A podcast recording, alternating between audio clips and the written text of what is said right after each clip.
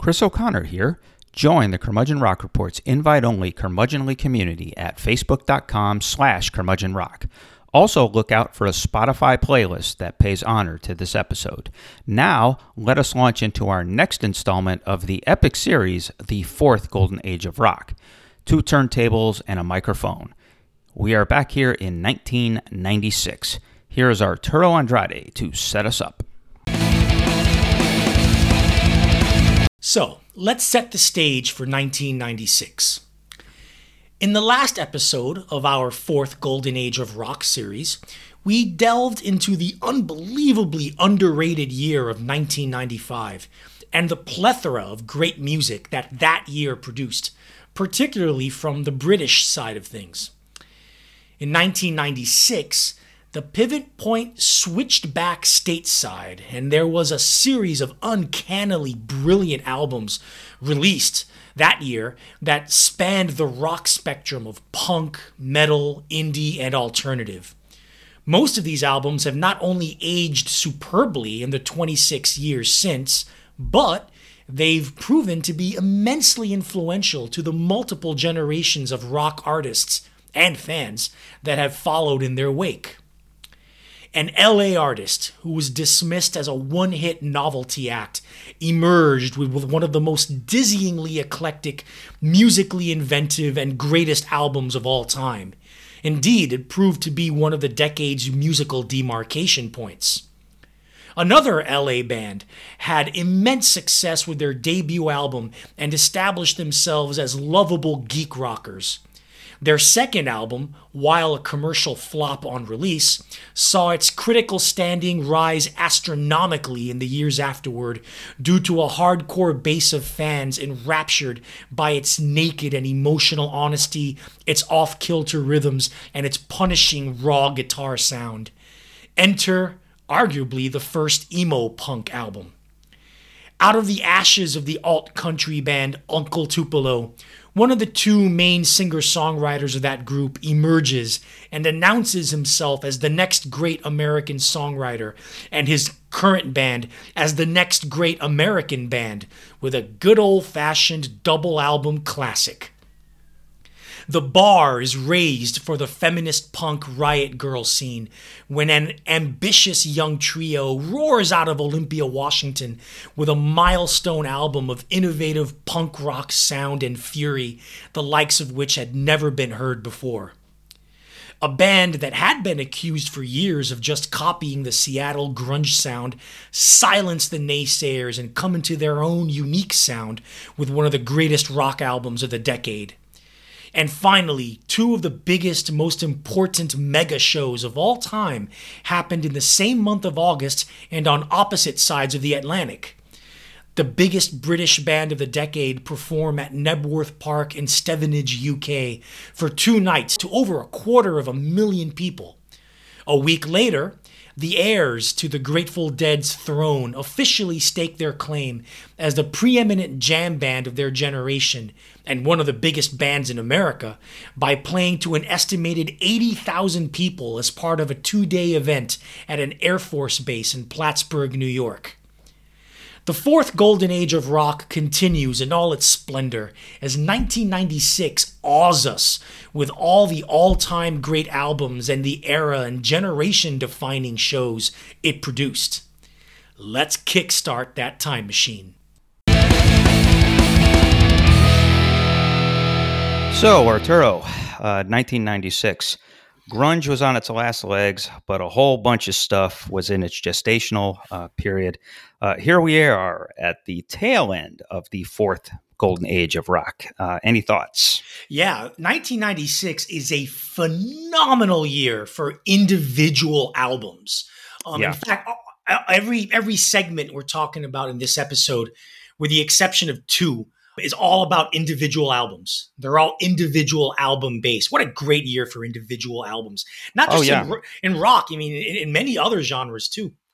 Yeah, and, and the reason to do that, especially in 1996, is that basically it was the arrival in earnest of a number of bands who, in the 25, 26 years since, have Yeah. uh, cemented a really powerful and uh, consistent legacy.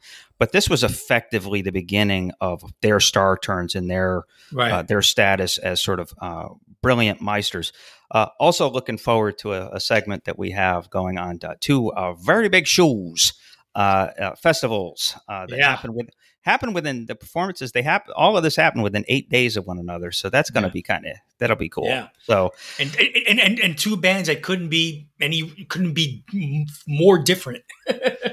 Well, you know, uh, drugs, but you know that might be a commonality. But Yeah. hey, w- so long as we're all on drugs, it's it's it's all it's all good. So uh, before we uh, get going with uh, what I believe is now part seven of this amazing series, uh, we need to slip over into our uh, usual alternate skins. And now we are here again, folks, in the parallel universe over on the other side of the space time continuum. Well, turns out there's actually no such thing as ageism uh, here uh, in the parallel universe. And uh, guys in their 50s still matter and rather bigly and are still put up on uh, that pedestal. Although, as we'll see uh, in this segment, that can be for better and worse uh, folks that have been with us since the very, very beginning of this podcast, uh, as in episode two, remember that we had a bovine trilogy. Uh, and two of the concepts that we talked about are uh, old cows still making good milk, as in uh, veteran artists that don't suck, you know, that haven't faded, and then uh, old cows that need to be put out to pasture, which is a nice way of saying they need to get the uh, the gun to the head. Um, so we may be looking at that first, uh, looking at that here uh, this week. Now, uh, Arturo has chosen a band uh, and their new album that many of you have probably heard of and have probably heard of a lot uh, because they're so uh, revered, at least in the rock mags. Uh, so, Arturo, uh, talk about this album, this band, but tell us how uh, they fit into a uh, a a parallel universe construct of, of getting that love. Sure. Later in this 1996 episode of our fourth Golden Age of Rock series, uh, we will discuss the band Wilco and their classic double album of that year, Being There. Uh, 26 years later, in 2022, Wilco have released another double album by the name of Cruel Country, and it's quite possibly the furthest the band has ever delved uh, into country music. Now, like you said, you alluded to, Chris, all of you listening might be wondering Wilco are a pretty big name band with a healthy following. Why are they in the parallel universe? Well, in a parallel universe where rock music is still a vital pop cultural force and the best bands are the biggest bands, Wilco would be an institution on par with the Grateful Dead, or at least Neil Young and Crazy Horse. As it is, right now in this universe that we live in, Wilco are pretty much a cult band. They always have been a cult band. They still are, and they always will be. The only time Wilco came close to any kind of notoriety or mainstream attention was the controversy surrounding the Yankee Hotel Foxtrot album in 2001 and 2002.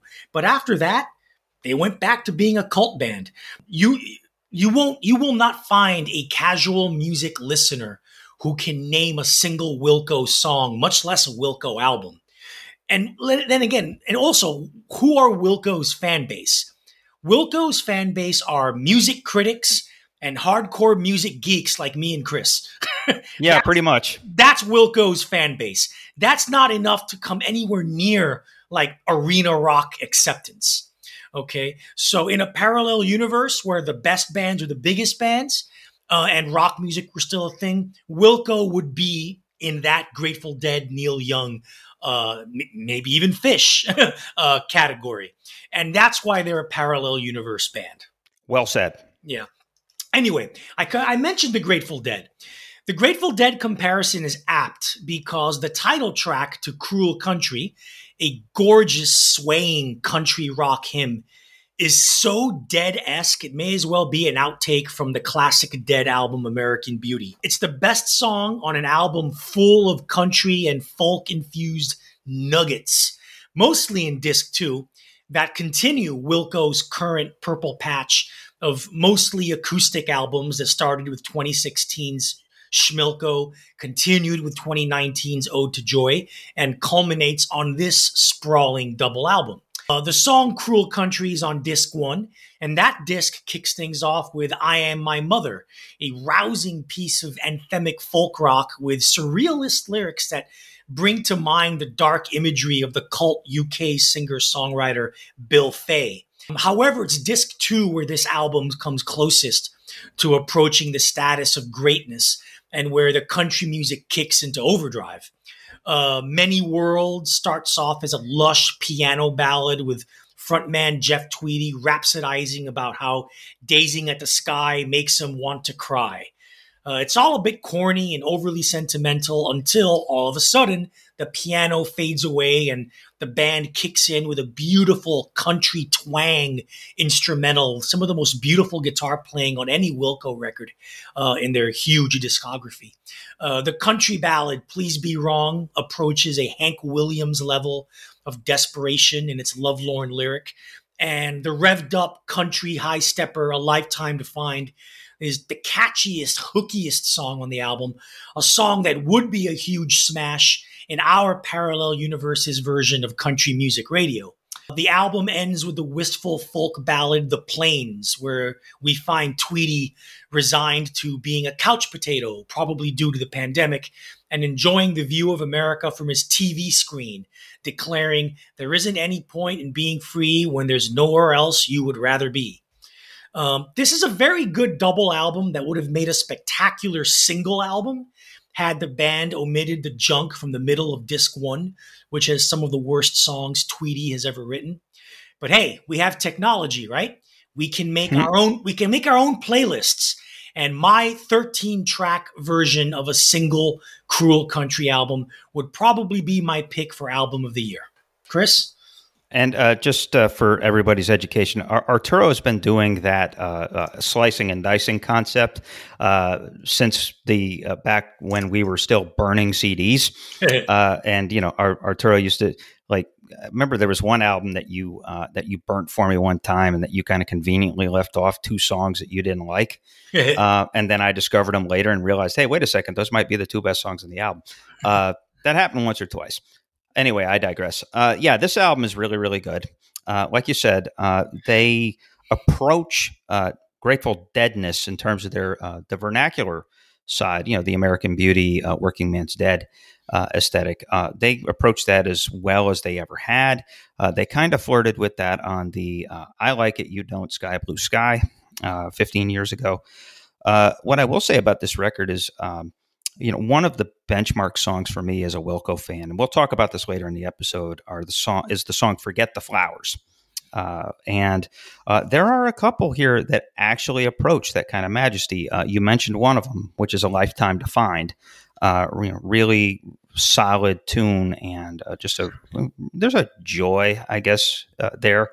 Um, Tweedy in the last 10 years, he's had a basically since Schmilko, there's been this series of what I would call quiet records. Yeah. And uh, this is one of those, although it's slightly amped up. And so I think he's in a really good pocket here. Uh, I'm also a huge fan of Country Song Upside Down, hmm. uh, which is a very close cousin of Sunken Treasure uh, from being there. Again, stay tuned. We're going to be talking about that record here in a bit. It's a better song than Sunken Treasure, though.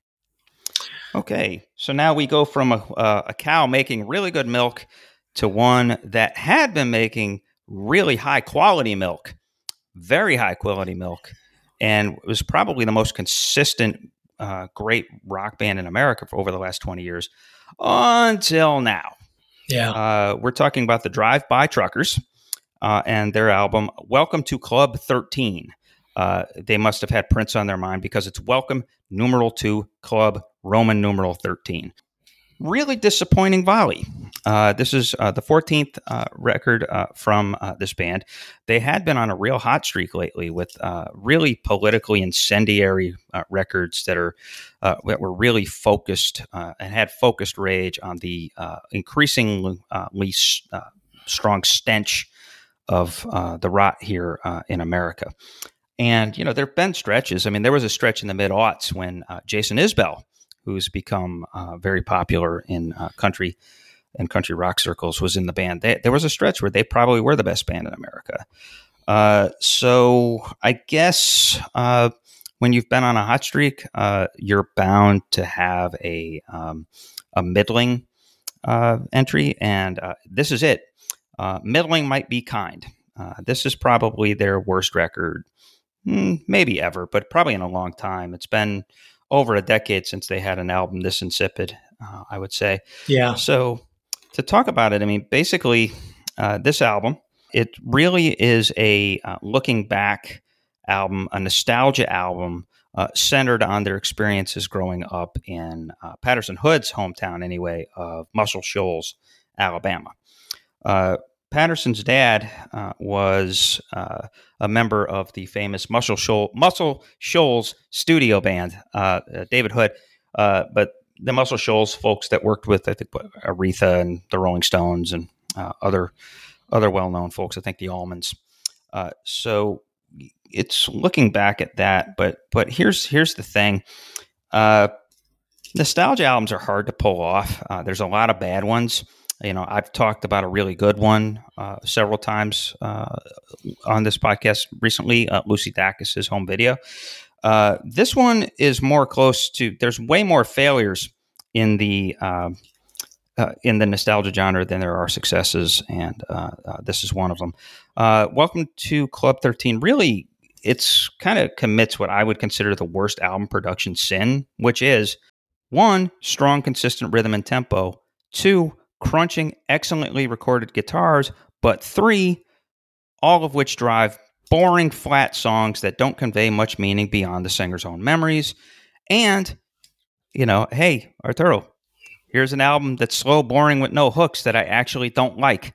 uh, so uh, there you go. And uh, so the two best songs on this album, I think, are both written by the number two songwriter, Mike Cooley, who usually only gets two songs an album. And so maybe it's a bad sign that when the two best songs on this record are both from Mike Cooley and not from Patterson Hood, uh, that might be an issue. Uh, so which is really the saving grace. And we talk, talk about uh, those Cooley songs a little bit. He's got a, uh, a petty esque romp uh, called Maria's Awful Disclosures. And he has a very proto alt country anthem called Every Single Storied Flameout, uh, which proves that, yes, uh, like a lot of these guys, they dug Uncle Tupelo uh, as, as young men. And it, it really has. Cooley at his best has a nimbleness with lyrics, okay? kind of this lyrical flow that you know he he can actually like uh, get sentences out of his verses. Like the verses become sentences, so we have those. Uh, Hood, I don't know. He's got a lot on his mind, and he's looking back. But uh, why does it have to sound also dull? I mean, that's the surprising part. Is yes, they have done looking back records in the past.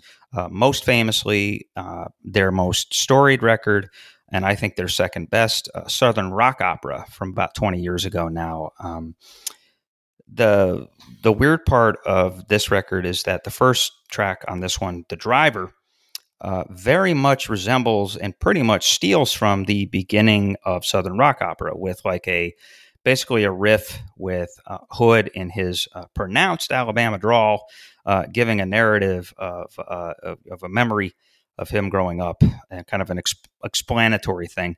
But this one, it's like, I don't, it's kind of hard to decipher what the hell he's talking about. Um, the, uh, the title track, uh, welcome to Club 13. It is a, uh, it's basically a memorial and a tribute to a bar in Muscle Shoals that the band performed at during its uh, seminal or its uh, formative uh, years when they first got together. But like I said, no hook and uh, it just sort of smiles at those good old days and good old times without conveying much more of a point. Uh, that fits into a long-standing tradition of rockers remembering a particular club or venue and song. Uh, Bruce Springsteen has done this about twelve times. all of all of those are way, way, way, way better than this. So go listen to Glory Days and Mary's Place instead. Uh, yeah. So now, you know, I'm sure that Patterson Hood, Mike Cooley have a lot m- more yet to say and they'll eventually get back to saying it a lot better. Here's hoping they return to reporting on the sorry state of the U.S. and uh, blasting Donald Trump. Uh, their last couple records were exhilarating in that regard. in the meantime, uh, we, I guess maybe we do need to start pondering if DBT is now an old cow we need to put out uh, to put down. Uh, the end, Arturo. yeah, give him one more album before before we decide to put him out to pasture. Um, yeah. As far as this album, all you need to know, um, I, I, read an article uh, in Mojo about the background of recording this record. Apparently, the band went into went into the studio with a batch of songs just to bash out and just just put them on tape um, and then work on them later. Well, the band went to the studio with the batch of songs. They bashed them out, and they decided, eh, we'll just put them out as is.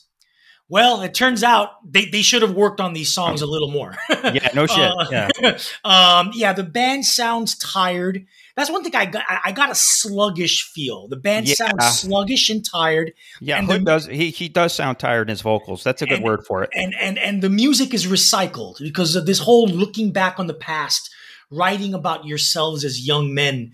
You know, they did this already when they conflated their youthful uh, their youthful uh, youthful mistake days when they conflated that with the Lynyrd Skynyrd myth on you know southern rock opera and, yeah. and, and and they've touched on this in other albums as well so yeah I mean they're yeah I, the Mike Cooley songs I think aren't are not very good because yes he's very wordy I think his songs on this album were a little too wordy yeah, well, well, I, I differ than you. I actually like his wordy songs because yeah. Uh, this has been a big thing for me lately. Is that I've uh, like like Nick Lowe was an example of this, but I've been really vibing on artists that that can really just have they have this nimble way of expressing an entire complete thought, mm. and the entire complete thought runs through, and it ends up being a verse.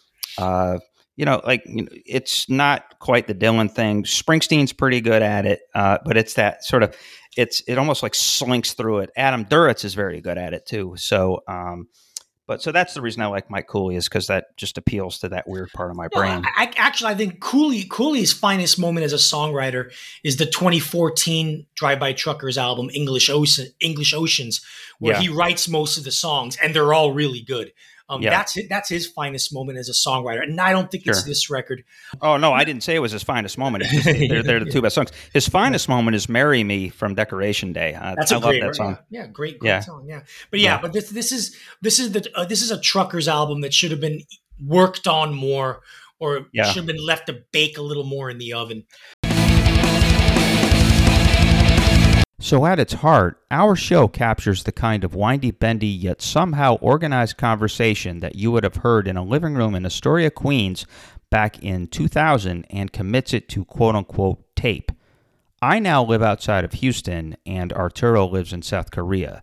So, we are a worldwide affair, which means we truly do try to rock your world. Anyway, on the Curmudgeon Rock Report, we do not do hot takes, we do honest takes and we strive for the kind of depth and staying power that makes us just as relevant two years from now as it does today.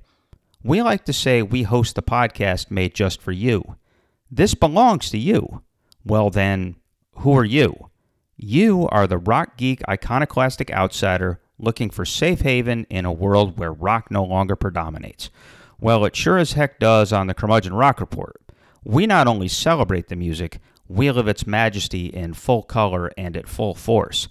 And we'd like to think that there's a good chance you'll learn some stuff you never knew before along the way. Think we're full of crap? Drop us a line at curmudgeonrock at gmail.com. Have your own passionate thoughts? Become a member of our invite-only curmudgeonly community on Facebook at facebook.com slash curmudgeonrock. And be sure to tell a friend or two or three about the wacky dudes imploring you to listen to lost and forgotten albums and complaining about just how bad British rock critics are these days. Really, they, they really are that bad. Now, let's return to our regularly scheduled programming. Okay, so let's talk about 1996, a year in which uh, Bill Clinton uh, actually managed to get himself reelected uh, in which there was a bombing during the Olympics. And uh, this thing called a web browser started to gain more and more and more traction. Uh, coincidentally, Internet Explorer was just put out of its misery uh, this week.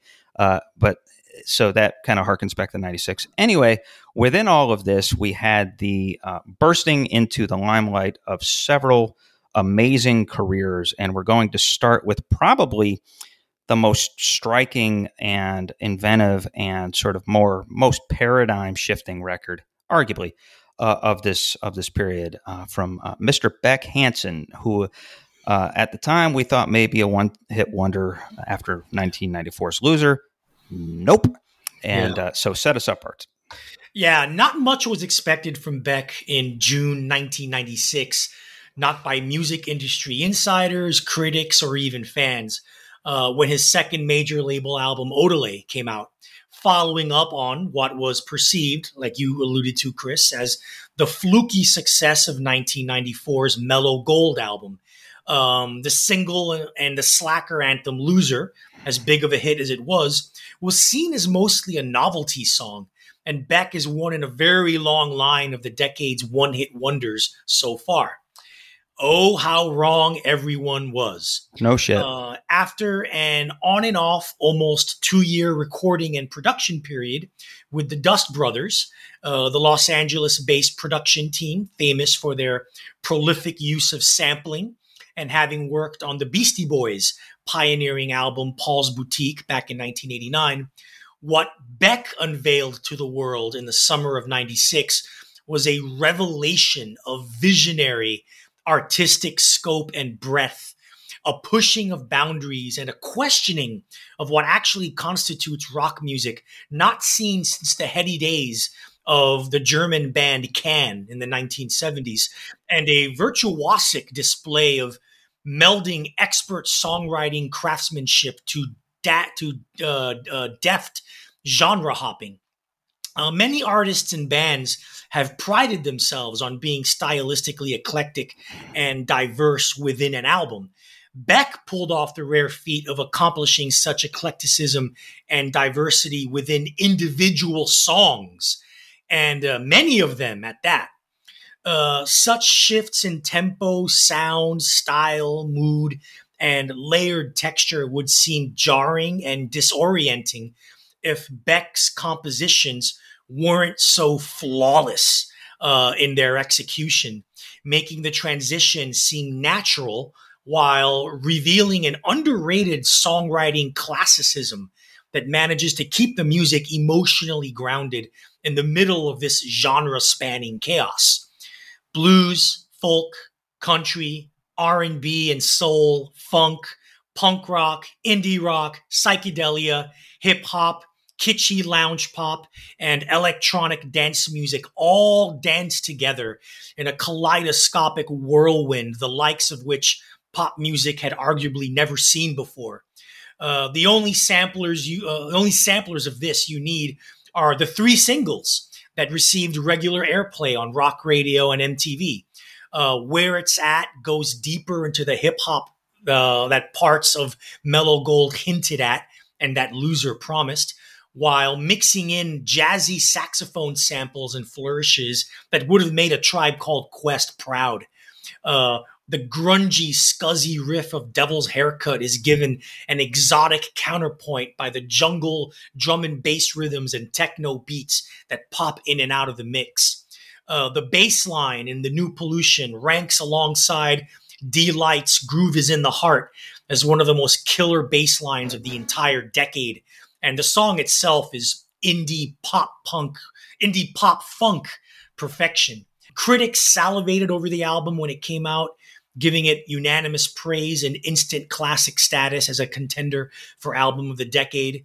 It was even nominated for a Grammy for Best Album the following year. Commercially, it sold over 2 million copies in the US and very well internationally, making it to this day Beck's highest selling album.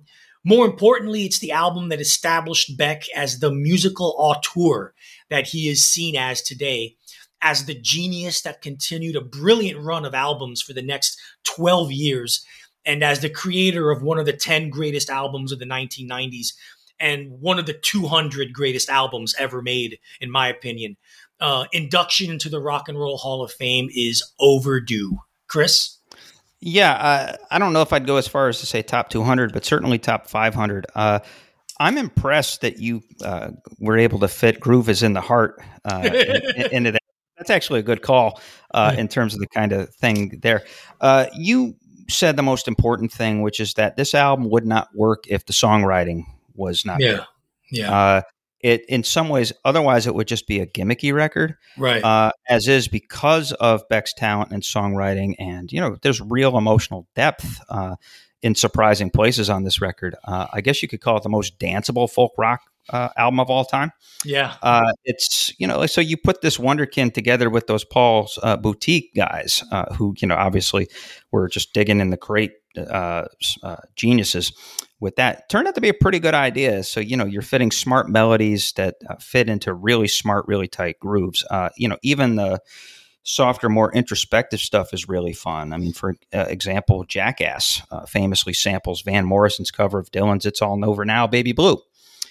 Uh, so is this i think this is beck's most important record i think he had a streak uh, a little bit later uh, that stretches from 2002's uh, sea change all the way through 2008's modern guilt uh, somewhere in there you could say maybe one of those four albums i think it's four maybe five uh, It's is, for. It's, it, it's is his best um, I I, I, I vote for the information from 2006, which I adore. Yeah, me personally, I, I like Guero uh, more than Guero's really good too. Yeah. And Modern Guilt, uh, which was produced by Danger Mouse, is a really great half of a record. Uh, first half is amazing, second half not so much. But that was his strongest uh, streak, uh, and so by then he was a much more mature and much more assured uh, songwriter, while at the same time being nearly uh, as experimental. But but undoubtedly, this is his most important record. Um, really amazing accomplishment uh, when you think about it. And, and it really was a very, and you made the case too, we're here now, smack dab in the middle of the 90s, tail end of the fourth golden age of rock. I can't think of another album that rolls up all of the stuff that we've been talking about. Uh, this is our seventh episode in this series. Yeah. Think of everything that you could roll up, and it makes Yeah. its way onto this record. It's a real, it's a real kaleidoscope, a real jukebox uh, of Yeah. a record, and just, just wonderful. Yeah. All right. Well, speaking of wonderful, um, well, I, I I have my opinion about this album, but Chris, you'll set us up for this one. Yeah, uh, and so let's keep going. Uh, like she said, you know, this was a really tremendous year for individual albums. Uh, normally, that wouldn't be a thing for us, but these are albums that like made stars and made legends, and and so now we're going to go from Beck to now talking about Tool and their uh, incredible uh, landmark uh, art metal album Ænima. Uh, Arturo and I both uh, feel that this is one of the best uh, heavy metal records of all time. Uh, calling it heavy metal actually might be an insult. Mhm. You know, it's it's in that sort of rare, sort of uh, hybrid uh, air uh, of several different hard rock uh, types. Uh, you know, prog rock obviously being one of them. So, uh, let us talk about Ænima and its legacy. So, uh, the appeal is obvious musically, relentlessly intense and endlessly inventive, with some of the best drumming you'll ever hear. Uh, Danny Carey, much like Neil Peart, is a human octopus. But you'll discover that what truly makes this album remarkable is when you ask yourself, so what is this album about? And when you listen to this 80 minute masterwork while reading the lyrics as you do, that helps you cut through Maynard James Keenan's wonderful yet often decipherable uh, vocals. Uh, you know, if he's got his mumbly yelps and his unhinged yells. Reading the lyrics along with it makes a makes a huge difference. Okay, so to answer that question, what is Ænima about? Two things really. First, it talks about our never-ending personal struggles with good versus evil and pain versus pleasure and about how sometimes we need to reach into the dark to enjoy the benefits of the light. Uh, Keenan, uh, in introducing uh, uh, the song H at several times during his uh, tours in 96 and 97, actually explained that as the good versus, you know, the angel and the devil on the shoulders. So that's kind of what he's going for. Uh, and the second theme is the value of a psychedelic experience. Uh, yep. Album closer Third Eye reveals the journey that you have just heard was completed via a uh, a big old acid trip. Uh, there's a clip of a Bill Hicks monologue on uh, the subject of the uh, the wonder of drugs, that definitely gives that one away explicitly. Uh, but mainly it's that first theme that makes Ænima so indelible and its uh, use of strange more metaphors and Keenan's barely constrained contempt for, well, you know, people, places, and things uh, that make it so brutally engaging. Uh, the album title indicates one of the fixations the famously introverted and standoffish Keenan circulates in that mind of his, that brilliant mind of his. Um, I researched this, but didn't really have to. Uh, Ænima, obviously a uh, combination of the Latin word anima, or uh, life, animation, and other English syllables that come from it, and enema, which, yes, is the procedure by which liquid is injected into your rectum to flush out your colon. For Keenan, the rectum is the pathway to eliminating all that evil and infusing all of that good. And both involve an explicit amount of pain. I'm right about this, correct? Uh, so, thank you, Maynard, uh, for making this actually pretty easy to analyze. So, you've got pounding album opener. That is not an uh, accidental use of words. Pounding ap- album opener, Stinkfist, uh, which is all about him putting his hand up a love interest ass so far it goes all the way up for the other person to hold that hand. And oh yeah, uh, codependence is a pretty strong sub theme throughout the album too. Uh, and then the amazingly composed, arranged, and sung title track Anima, which sure sounds like a cry by Keenan for spiritual freedom, turns out to explain just how much he hates Los Angeles, which is actually kind of disappointing. Uh, see, he needs an enema to get all of that hate and, and insufferable junk out of his system, uh, restoring pleasure by inducing pain, in other words. So there's another thing to point out about Keenan here on Ænima. Uh, as a lyricist, he oscillates magnificently between the poetic and the sophomoric. Uh, for instance, which I think is the streak of the album that uh, really uh, solidifies it as a masterpiece. So you've got H uh, followed by Useful Idiot, which is basically is a, a gradually um, loudening uh, album, vinyl album scratch, and then into 46 and 2. Uh, in those songs, he uses the imagery of a serpent and a shadow uh, to represent the devil in a compelling battle to keep love and sanity and his very form uh, intact. And then you get Hooker with a penis, which is so goddamn petty. Uh, basically, the whole song is him talking shit to a fan that pissed him off, uh, telling him to take his pretensions and fake superiority and, yes, stick a, stick a finger up his ass in a very phallic fashion. But man, does that song rock though? Oh yeah, I mean it, it fucking rock. It's got one of the better, like you said, it's got one of the better riffs on the record. Uh, there's also the much more clever Die Eier von Satan, which is a two-minute industrial nugget that serves up a recipe for hash cookies in grumble German. Uh, seriously, I looked this up. Uh, Google, if you uh, uh, search for the lyrics, they come up. They give you the option of translating the lyrics, and it really is a recipe uh, for iced cookies that have a, a, little bit of Turkish hash in them. So, so that's that's pretty fun. So, uh, don't get me wrong though. Uh, this album is just about perfect musically, and 26 years later, remains a magnificent listen. Now, it is an exhausting album to consume in one sitting, but prepare to be rewarded for your commitment to doing so once again. Now, Arturo, uh, can you find anything else in those useful idiot vinyl grooves uh, worth bringing out to the light? Yeah, uh, I mean, this is the album where Tool became Tool as Correct. we know them. This is this is Tool like really. Undertow's a great record, but this is like more distinctive. This is more original. Oh yeah. This is where the progressive rock influences manifested themselves in the best possible way imaginable. Yeah, and, and, and, it's actually disciplined. I mean, that's the incredible thing. It's, right. It's, it's them delving in this with discipline. I mean, that's the amazing thing. So yeah.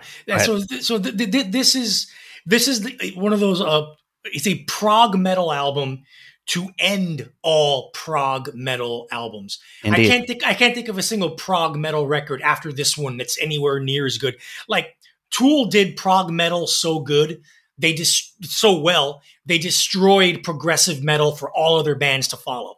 Yeah, pretty much. I mean, the one that comes the one that comes closest is arguably Mastodon's Leviathan, but Yeah, that's a, that's a very distant second. Yeah, that's a very distant second. I, and, and to Yeah. this day, I still mark this as one of the 10 greatest metal albums of all time.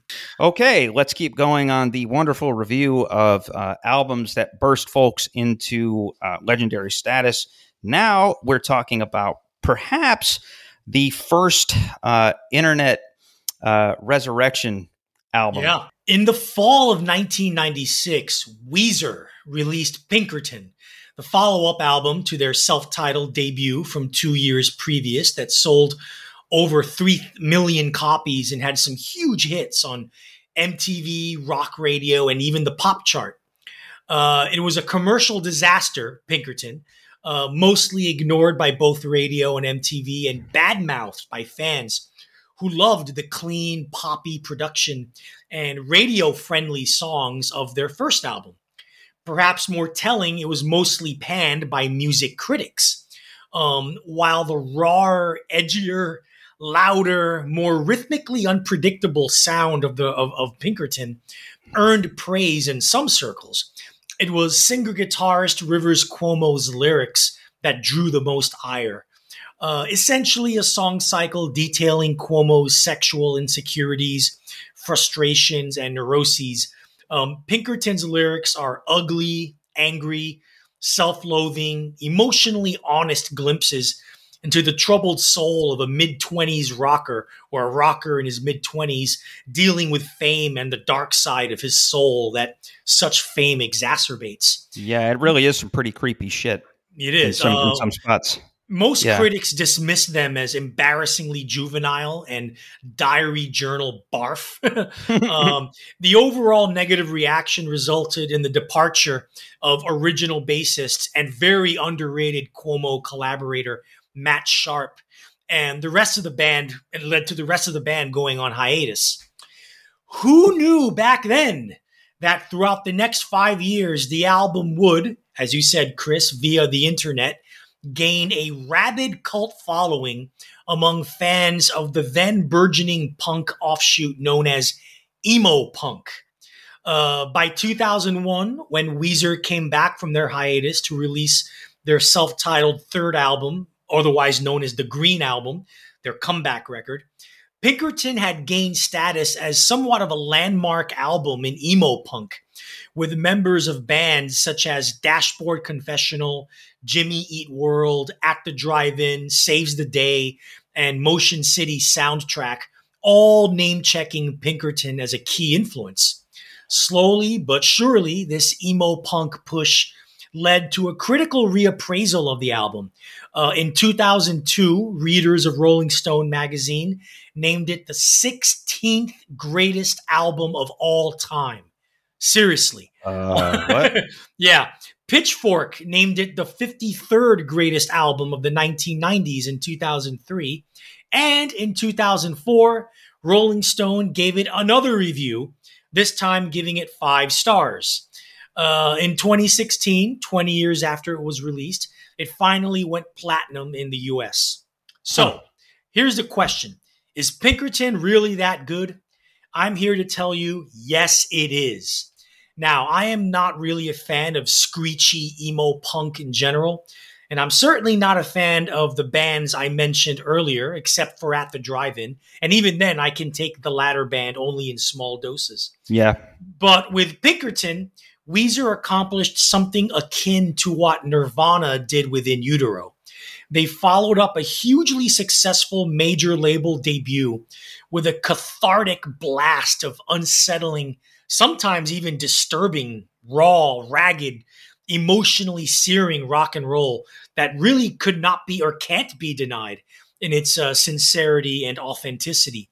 What critics back in 96 dismissed as lyrically awkward and immature is actually brave, unflinching self examination that's occasionally delivered with flashes of humor. Uh, Why Bother screams out of the speakers like The Who circa the mid 1960s. Getchoo is gloriously dissonant and heavy. El Scorcho rumbles along like a much heavier version of Pavement. And Pink Triangle's tale of falling in love with a lesbian could easily be trite and maybe a bit offensive, but actually comes off as endearing and somewhat touching. No, it is not the 16th greatest album of all time, but it's it certainly is one of the greatest albums of all time, easily one of the best of the fourth golden age of rock, and at least in this curmudgeon's opinion, easily Weezer's best record. Chris? Yeah, yeah. Who knew when this album came out that we'd be here a quarter of a century later looking back at this fourth golden age and saying this is one of the most important releases during that? Because, like you said, it was an emo punk forerunner. Uh, interestingly enough, uh, all of those bands that you mentioned. They all uh, suck. no, I, well, a couple of those. I, I, like Saves the Day. I actually kind of like Fallout Boy, uh, a few of those. But uh, interestingly enough, Rites of Spring and Texas is a Reason are much more influential sure. on uh, today's baby emo bands. Uh, yeah. One of the one of the best of these bands, by the way, uh, my old editor Matt Malucci. Hello, Matt. Uh, his son Dante, 19 year old kid, his band Anxious. They're actually very good. Uh, uh, surprisingly great drummer for being a, a, a young kid. not Dante, but his his drummer is really really good. they actually cite Rites of Spring in Texas as a reason mm. as as their primary influence, and so they go to the they they go to the the heart of the matter, and which we, is funny. By, by, the way, we covered right the Rites of Spring album many many many episodes ago in our Vault segment. Yes, yes, yes, we did. Uh, superb, uh, superb record. It was actually on number two on uh, Rolling Stone's list of the greatest emo uh, records ever made a while back. Uh, anyway, so to talk about Pinkerton, uh, I didn't quite get it uh, when it was released. Obviously, I was a huge fan of the Blue album, which is you know basically just like perfect uh, pop, you know, kind of power pop rock. Uh, this one comes out, like you said, much more jagged, much more raw, much weirder. Uh, I immediately back then I loved "Tired of Sex" and "Getchoo." "Get You's" like maybe my favorite Weezer song, maybe their best song. Uh, love it, but then for me, it went like went way downhill at the time. Um, maybe I wasn't ready for it. Uh, about a decade later, is maybe I was more emotionally developed. I mean, hell, I mean, you can vouch for this, Arturo. When I was 22, I might as well have been 11. Uh, same thing. Same thing with me. yeah, and so I, I, think once I finally caught up to actually being uh, akin to a 22 year old, then I started to get it. Uh, so, like I said, there's "Getchoo," uh, but to me, like I said, the the song that really sells the record is, is "Pink Triangle," which uh, is a really catchy very well written, very well constructed song, and is probably the best lament over uh, losing a girl to lesbianism uh, ever written and uh, that I've heard. It's actually, you know, these days, I mean, I, I guess uh, a lot of guys, you know, sometimes we all have dreams of our wives or or girls, uh, you know, all of a sudden playing for the other team. I've had friends that that's happened to, uh, and so there is a poignancy when that happens because you know you can't really be that mad. you know, uh, I'm just trying to think about it empathetically. You can't really be that mad. You know, you know, your wife is deciding to be who she wants to be. Let's move on to again album after album after album, but these are all hugely important records that deserve conversation. So, Arturo, uh, what's on my mind? What's on your mind is the band we talked about earlier in our parallel universe, uh, Jeff Tweedy uh, and his band Wilco, their second album, uh, Being There, which is a double album classic where Tweedy announces himself as the next great American songwriter and Wilco is the next great American band. Chris, take it away. Certainly they did. So let's talk about uh, being there and about uh, Orthodox rock in 1996. So, rock and roll in 1996 was on the verge of becoming um, something else. A couple years later, uh, the biggest arena acts in the country were Jay Z and DMX. Now, those guys rocked, but they, of course, were not rock. They were they were hip hop, and they were they were street hip hop from New York. And even the rock and roll we consumed and loved in 1996 found us really in an evolution. Uh, we've already covered uh, Odelay and Pinkerton, which were pretty uh, uh profound uh, uh, statements and moves forward. And we have a couple more records of that ilk to go in this episode. You know, continue to listen here. Anyway, one of our central tenets here at the Curmudgeon Rock Report is that rock at its core will always be rock and every now and again, we get an album that strips away the cleverness and just blasts out one orthodox, classically rendered, American vernacular rooted rock song after another. Wilco's Being There is one of those albums and is one of the best uh, of those albums. Um, you know, in, you know, post seventies, uh, I would say. So, in a lot of ways, uh, being there has been lost uh, within rock and roll's canon. Uh, with the more well known and, let's face it, better Yankee Hotel Foxtrot from 2002, 2001, uh, taking that spotlight. Uh, that's too bad because this record is amazing. Uh, it's a double album. But Arturo and I have always contended that you do not really need to listen to the second uh, uh, disc or second album, which is a little bit more experimental, but is not perfect. Unlike it, what what it is is it's, it's the outtakes. It's, it sounds like outtakes from disc one. yes, well, and then one of them actually is an outtake from uh, from disc one, uh, which we'll talk about in a little bit. But the first record is perfect.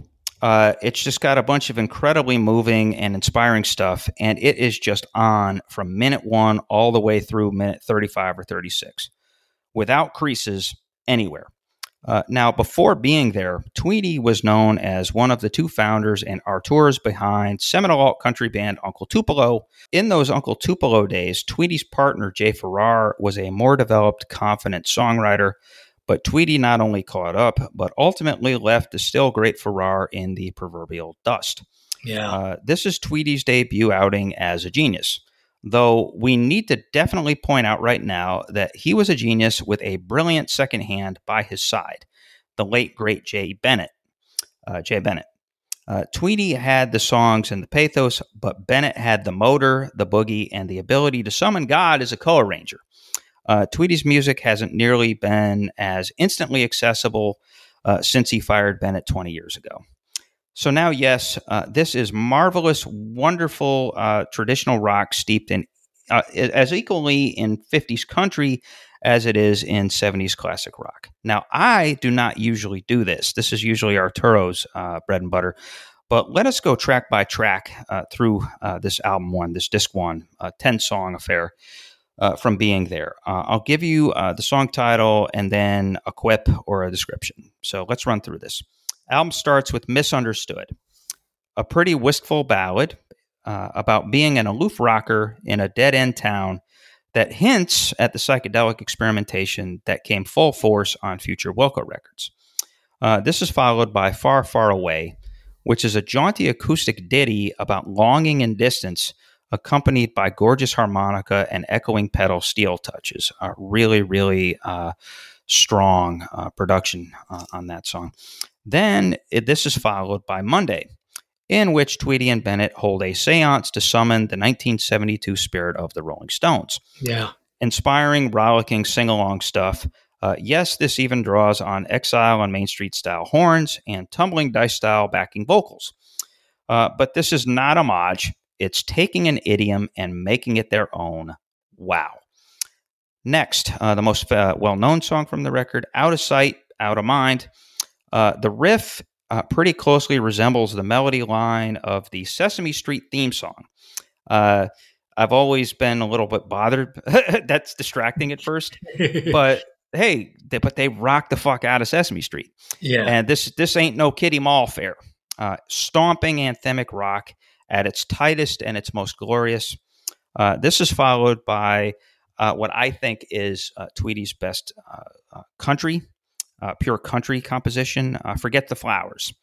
Uh, this is a really reverent uh, country number. It's masterful uh, acoustic guitar picking, shuffling brush, uh, brushes beat, and this may actually be a humorous view of well flowers or a metaphor for both sappy new love and the lingering memories of destroyed uh, of destroyed relationships or destroyed loves. Uh, there really is this. It really does kind of evoke uh, let's let's say mid '60s country uh, radio rock. You know, like think yeah. of like uh, Dolly and Porter and this kind of you know um, almost not Merle, but that you know that sort of like uh, kind of mid tempo ooh ooh ah ah uh, country that was so good uh, like 30 years before this. Uh, this is followed by Red Eyed Blue. this is another gentle countryish ballad. this time driving driven by haunting echoing piano.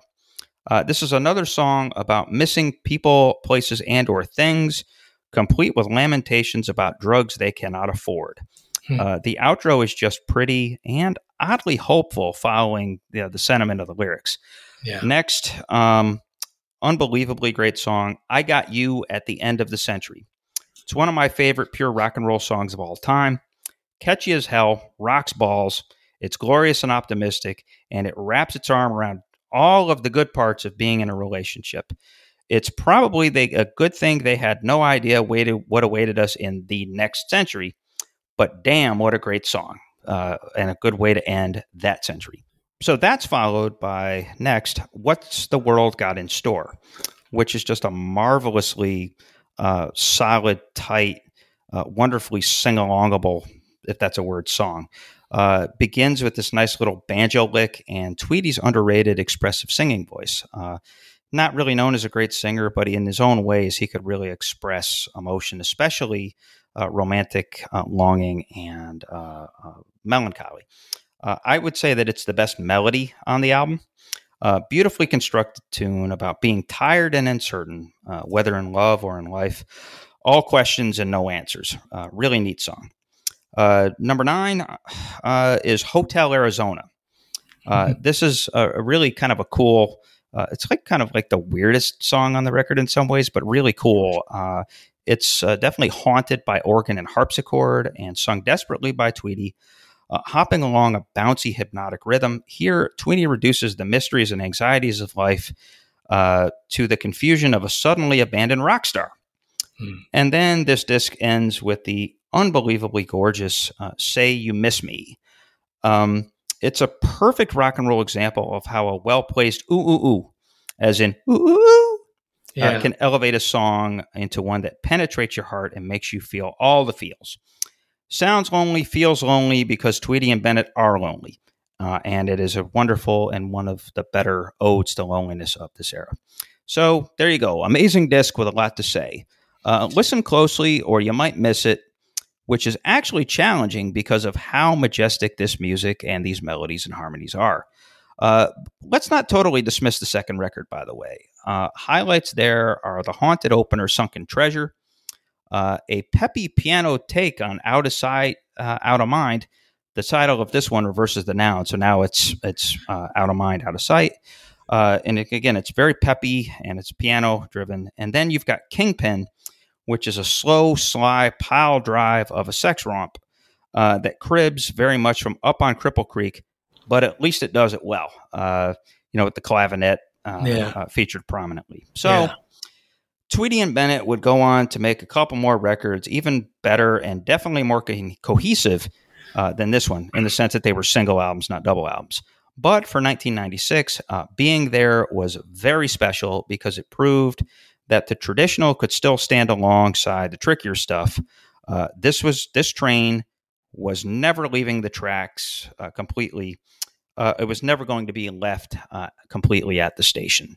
Uh, so yeah. there. Arturo, what's your take on being there? Yeah, I mean, if Disc One were a standalone album, uh, we're talking about one of the ten best albums of the '90s and one of the greatest albums of all time. Yes. Um, as it is, this period of Wilco is is probably my personal favorite because I mean, yeah, they would do better albums, but this period of Wilco, how would if for those of you out there who haven't heard early Wilco, imagine if early 1970s Rolling Stones and Neil Young got together, had children, and those children became consumed by Big Star and the replacements. oh, oh, and, and, and they also had Fleetwood uh, Mac's Gift of Melody. Yeah, and Fleetwood Mac's Gift of Melody. Yeah, um, that's what this. That's what early Wilco um, is all about. Um, what are the the the, the I, I for me the reoccurring lyrical theme of this album is wanting to get out of where you are. Yes. Whether whether it is physically or emotionally. And uh, that there, there's a lot in common between that theme and what Oasis on their first album, definitely maybe, you know. And uh, what do early Wilco and Oasis have in common? Big freaking melodies, big freaking riffs, and hum along, sing along songs. Indeed. Know? You know so anyway yeah th- th- this is this is a classic one of the best albums of the fourth golden age of rock. Now we move on to another of the greatest albums of the 90s uh, in the fourth golden age of rock. And uh, we're going quite different. Three episodes ago in this fourth Golden Age of Rock series, we talked about the feminist punk riot grrrl scene that launched from Olympia, Washington, thanks to bands such as Bikini Kill and Bratmobile. Uh, there were two other notably less successful bands from that area at the time named Heavens to Betsy and Excuse 17. Uh, as those two bands dissolved by the mid 1990s, the singer guitarists from both of those bands, Corin Tucker from Heavens to Betsy and Carrie Brownstein from Excuse 17, got together to form an exciting new kind of power trio by the name of Slater Kinney. Uh, named after a street in Lacey, Washington, Sleater Kinney Road. Uh, the band was immediately a game changer in the Riot Grrrl scene. Heavier, rawer, and more rocking than any of the other bands in the area. They also brought together two aspects that Riot Grrrl was not accustomed to seeing tight songwriting with melodies and hooks, and accomplished, even ambitious musicianship. Uh, this was apparent with their rough and ready, cheaply produced self titled album from 1995. Their second album, 1996's Call the Doctor, raised the bar even higher and to a level that no other band from that Olympia scene could match. Released on a tiny indie label called Chainsaw Records, meant the album didn't really sell much, but a serious word of mouth buzz about the band started to permeate throughout the indie rock underground. Uh, it was when notable and mainstream music media outlets like Spin Magazine and The Village Voice was when they started to sing the band's praises that the world was put on notice that a powerful new band with a powerful new sound had transcended the scene they came from and were on their way to becoming one of America's greatest bands. Tellingly, the Village Voice uh, placed the album at a lofty number three, excuse me, in their annual Best of the Year Pazz & Jop poll for 1996. Now, how to describe this seminal album? Well, Chris, we'll let this podcast's favorite music journalist, Robert Christgau, have the honors. Go right uh, ahead, Dr. Dr. Bob. This taken from his book, Christgau's Consumer Guide Albums of the 1990s which is on writing, my shelf as well. Yep. Writing about uh, Sleater-Kinney's Call the Doctor. Quote, powered by riffs that seem unstoppable, even though they're not very fast, writing melodies whose irresistibility renders them barely less harsh. Corin Tucker's enormous voice never struggles more inspirationally against the world outside than when it's facing down the dilemmas of the interpersonal dilemmas neither ease nor defined by her gender preferences, dilemmas as bound up with family as they are with sex. Chris? Yeah, that's really good description. Uh, you made the, the most important point. Uh, this was the first female band that really got uh, sort of universal acceptance by male critics as a great band yeah. Sans, sans the female designator, uh, they turned out to be one of the best rock bands I think in American history. Uh, one of my favorite guitarists of all time in this is in this band. One of my favorite singers of all time is in this band, and eventually they employed right. one of my favorite drummers of all time. Uh, we'll talk. Just, we'll talk. We'll talk about her next episode. Yes, and uh, that's the amazing thing is that Call the Doctor kind of uh, set forth the ambition and the template, uh, not just about sort of uh, sexual identity, gender politics, and about it's it's definitely a very thoughtful and thematic record about female uh, empowerment. Uh, their their whole thing of sort of you know turning the the sexual narrative on dudes' heads, like I want to be your Joey Ramone uh, yeah. which is one of their best songs and one of the best singles of the entire decade. Uh, uh, that makes uh, that clear. Uh, so, I mean, they're just they're just really special. One of our main sources as we researched this episode and this entire fourth Golden Age of Rock series, really, was author Mark Yarm's fascinating 2011 book, Everybody Loves Our Town An Oral History of Grunge. As the book's title suggests, Yarm, in his role as chronicler and interviewer, puts all of what actually happened up there in Seattle during this magnificently strange national outbreak of their musical scene into the mouths and souls of the people who lived it or were associated with it.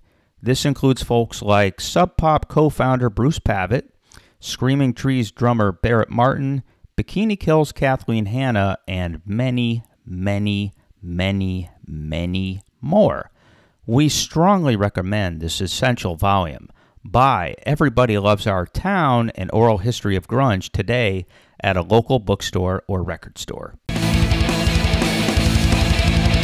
So, next, now we go to the live setting and the open air concerts that, well, definitely one of them defined British rock for, and, and, and to this day still kind of does.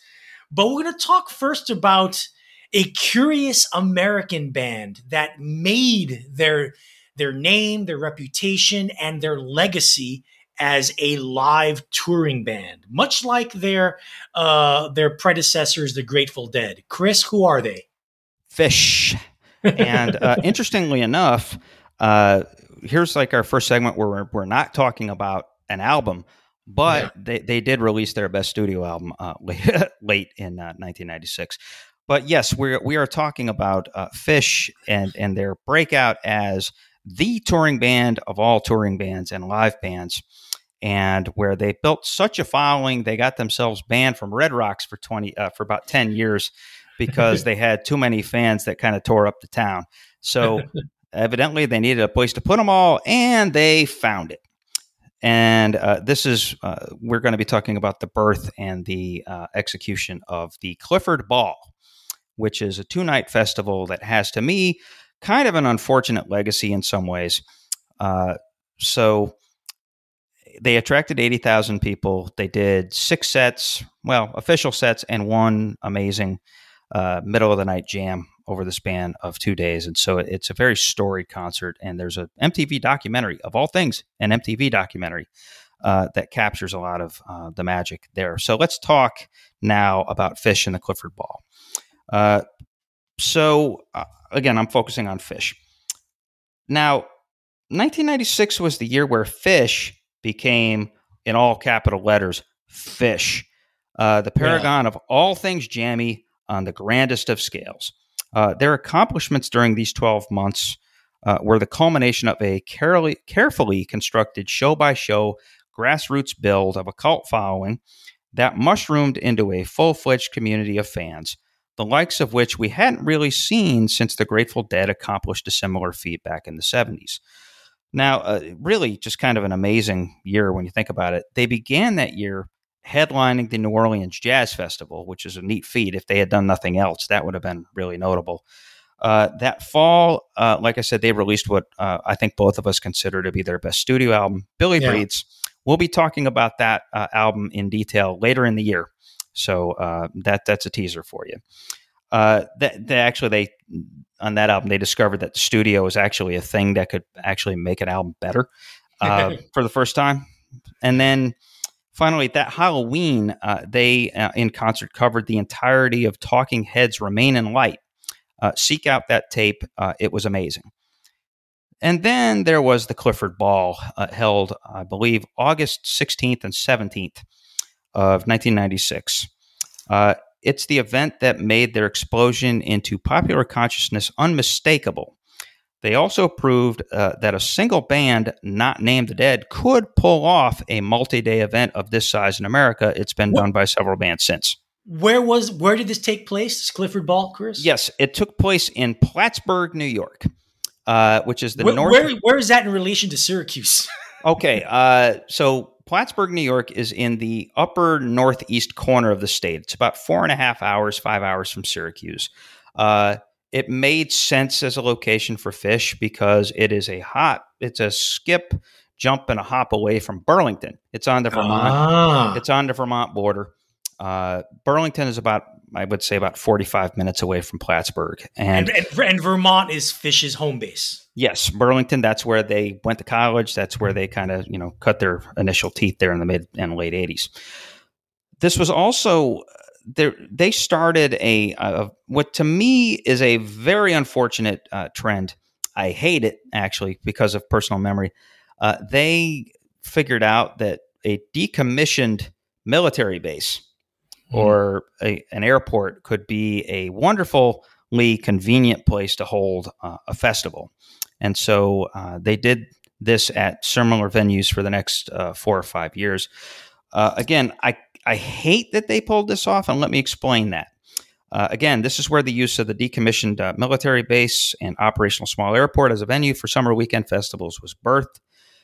I had the great misfortune of covering two of these goddamn things in back to back weeks in 1999. Namely, uh, Phish's updated version of this show at an airport in Fulton, New York, and then the next weekend, Woodstock 99 in Rome, New York, which is uh, 40 miles away from my hometown of Syracuse to the east. Uh, I suffered what I now realize was a second degree sunburn at the first of these events uh, probably shouldn't have even been at Woodstock 99. Lucky I didn't end up in a hospital. And then that next week, I lost the will to keep building a career in real music journalism because Woodstock 99 was just that miserable of an experience. I hate to admit that on the air, but that's true. Uh, both of those events were frying pan hot concrete slabs filled with drugged out patrons I mostly wanted to punch in the face. Um, so, with that out of the way, let's discuss the tremendous, art, tremendous artistic and commercial success that was the Clifford Ball. Uh, as mentioned, the band played six consistently awesome sets to an audience of more than 80,000 fans over two days, plus a bonus 40 minute jam on a flatbed truck in the middle of the night between days one and two. Now, a 2009 box set uh, was released that features the six official sets that can be found or bought on the streaming services and uh, footage and audio of that beautiful legitimately contemplative flatbed jam can be found on youtube uh, strangely uh, that jam was omitted uh, from the box set. I mean the box set itself the six shows take up seven and a half hours what they couldn't go up to eight hours and 15 minutes. Uh, very strange. So, like I said, there's also that uh, MTV documentary that actually has footage of that jam as well. Uh, and really, that documentary, like when you see the uh, the video and even the bootleg video on YouTube, you really understand uh, just how organic and magical the Phish uh, fan experience was at that peak or ha- had become. Uh, you know, like I said, that MTV documentary, as far as I know, is it's available on DVD, and if you're like Arturo, it's on all the torrent sites. Uh, so you know, when you grow up, be like Artie and you know, be a pirate. Arr. So, uh, so again, uh, they it, the Clifford Ball. Why was it called the Clifford Ball? Uh, it was named after a real guy named Clifford Ball, who, uh, as it turns out, was an aviation pioneer back in the 20s and a backer of the famously uh, lost pilot Amelia Earhart. It was a cute joke, but was also an apt name for such a gonzo convention challenging band. As a festival, this show was a celebration of celebration. Uh, this looked and felt and sounded like a great time and life changing experience. The fact that Phish was at its absolute peak as a band helped matters tremendously as well. Set one on day one began with the gnarly riffs and snarls of Chalk Dust Torture, uh, from the album A Picture of Nectar. Set three on day two ended with Harpua, which was a popular live staple of the band. That's a very good example of white boy funk done well, and also of mid song stoner stream of conscious narrative. It's ridiculous, it's dopey, and it's entertaining as hell. It makes people smile, and Phish made sure to send all those fans home happy. In between those songs, we got awesome covers of Edgar Winter's Frankenstein, uh, The Beatles' A Day in the Life, which is actually really earnest and really pretty and really well done.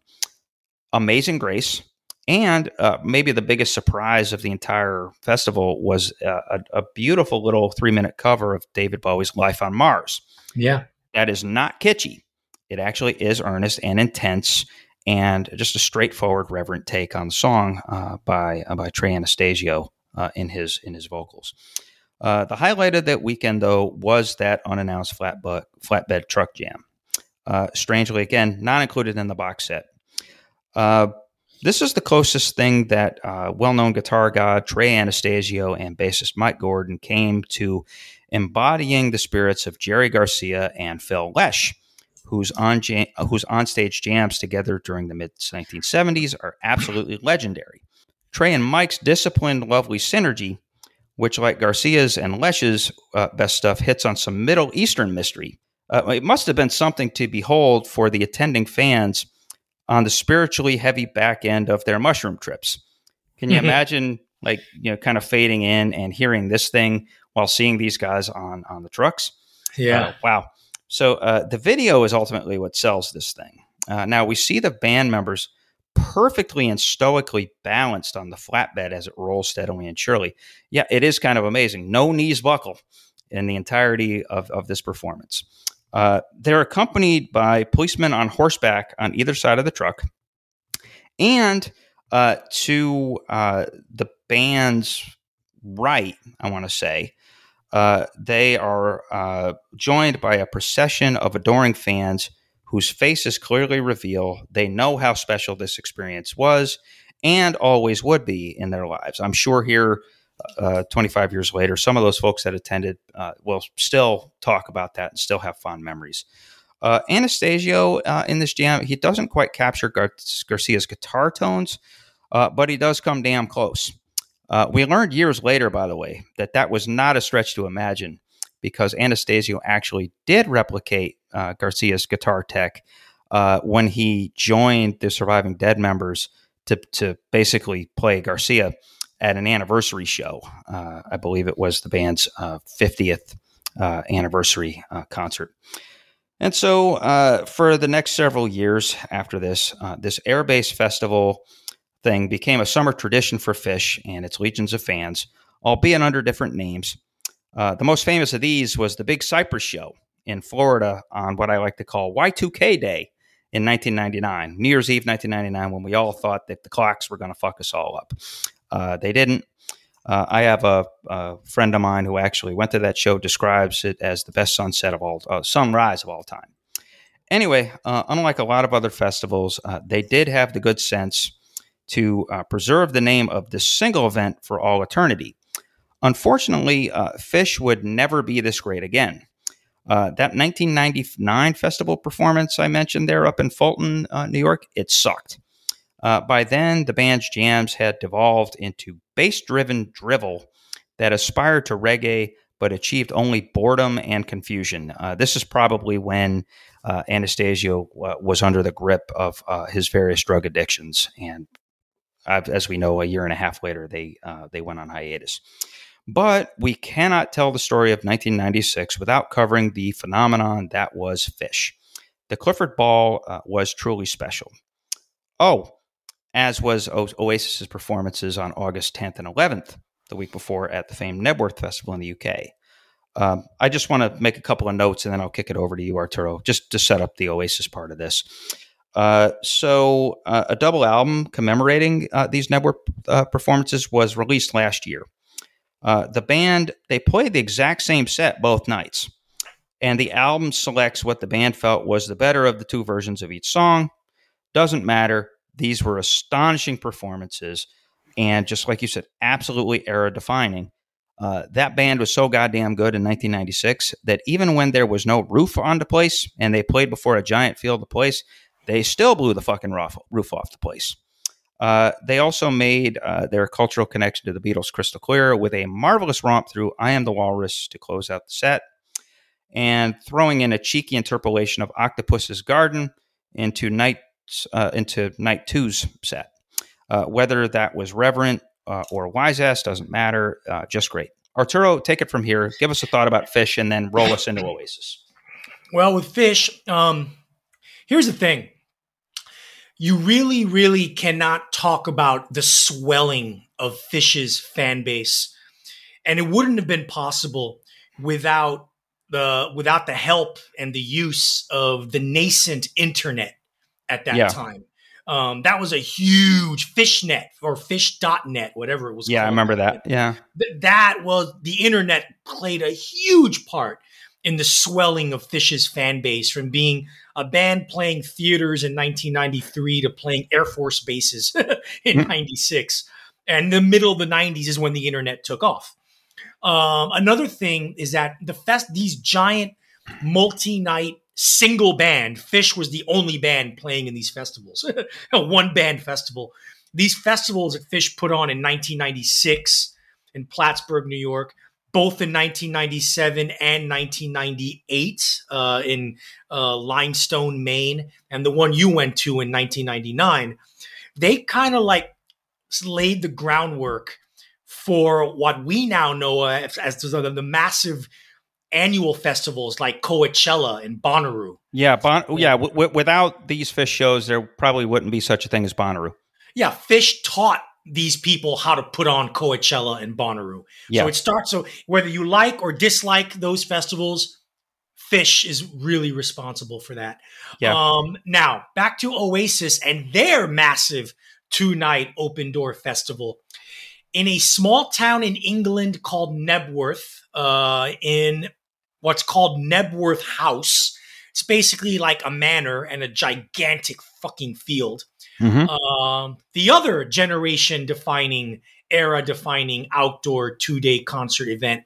Oasis played to even more people, way more people than Phish did with roughly 135,000 paying customers wow. attending the first night and 145,000 paying customers on the second night.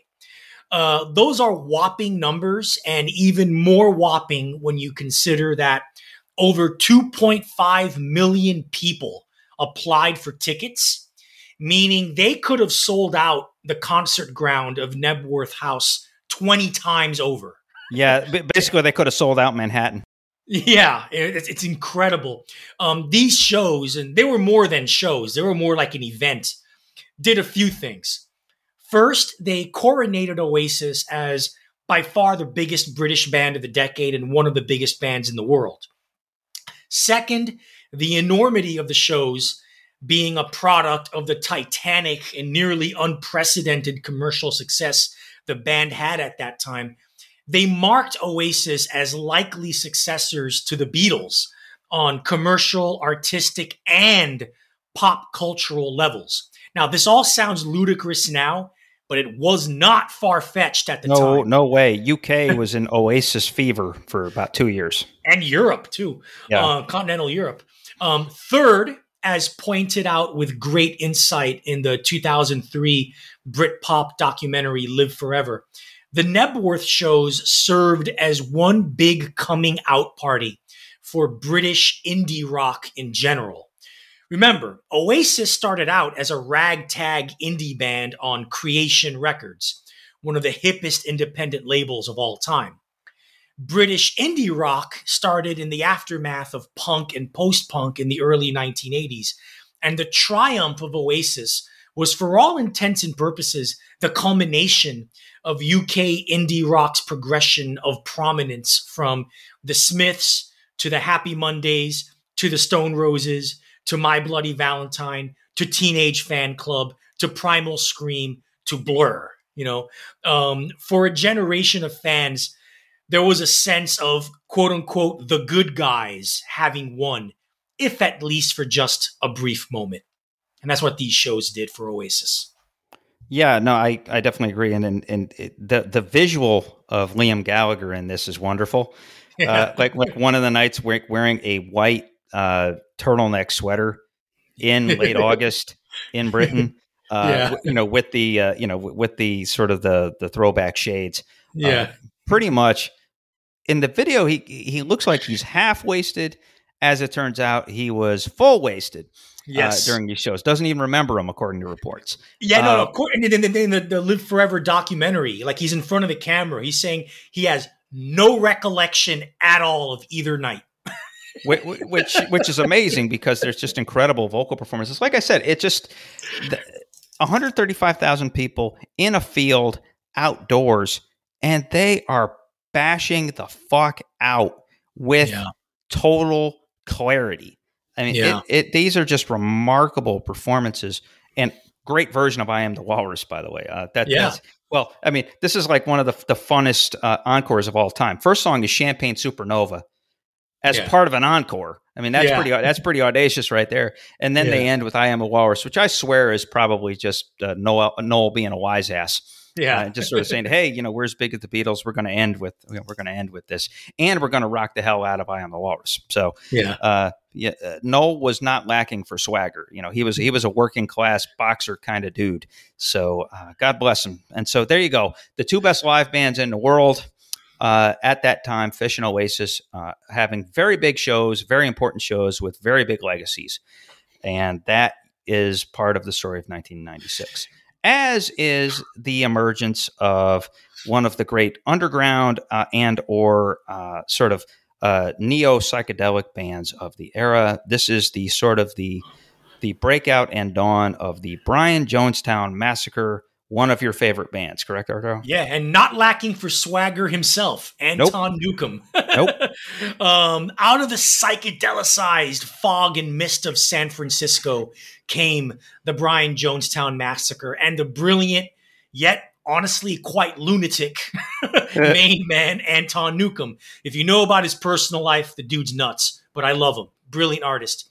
Now, rock and roll has always been self referential. Throughout rock's history, wearing your influences on your sleeves is more often than not a badge of honor and not something to be derided for. See any 1990s Britpop band or any number of contemporary bands slash artists, ranging from Courtney Barnett to the Chats to Ty Segall to Kurt Vile to the War on Drugs to King Gizzard and the Lizard Wizard. However, it's rare when a band comes along and pilfers the past in such an effective, effortless way that they not only manage to craft their own unique sound out of it, but they manage to alter the way the listener thinks about or listens to music of the past. That is a very special gift. And Anton Newcombe's Brian Jonestown Massacre flaunted that gift in not one, not two, but three albums released in 1996. Like one music critic once noted, Anton Newcombe does the 1960s better than the 1960s ever did the 1960s. That's a great um, line. Yeah. These these albums are notable for a few reasons. The first of which is that they launched the career of one of America's finest, greatest cult slash underground bands. The second of which is that these albums are among the crown jewels in the Brian Jonestown Massacre's rich, dense discography. The third and most important reason is that Jonestown helped launch not only the retro 60s, 1970s garage rock boom that later down the line gave us the White Stripes and the Strokes in the early noughties, they also launched a whole new subgenre of underground lo fi garage rock and neo psychedelia that would take shape and blossom in the 21st century thanks to artists such as My Man, Ty Segall, The OCs, King Gizzard and the Lizard Wizard, and many more. Um, the first one up is called Take It From the Man.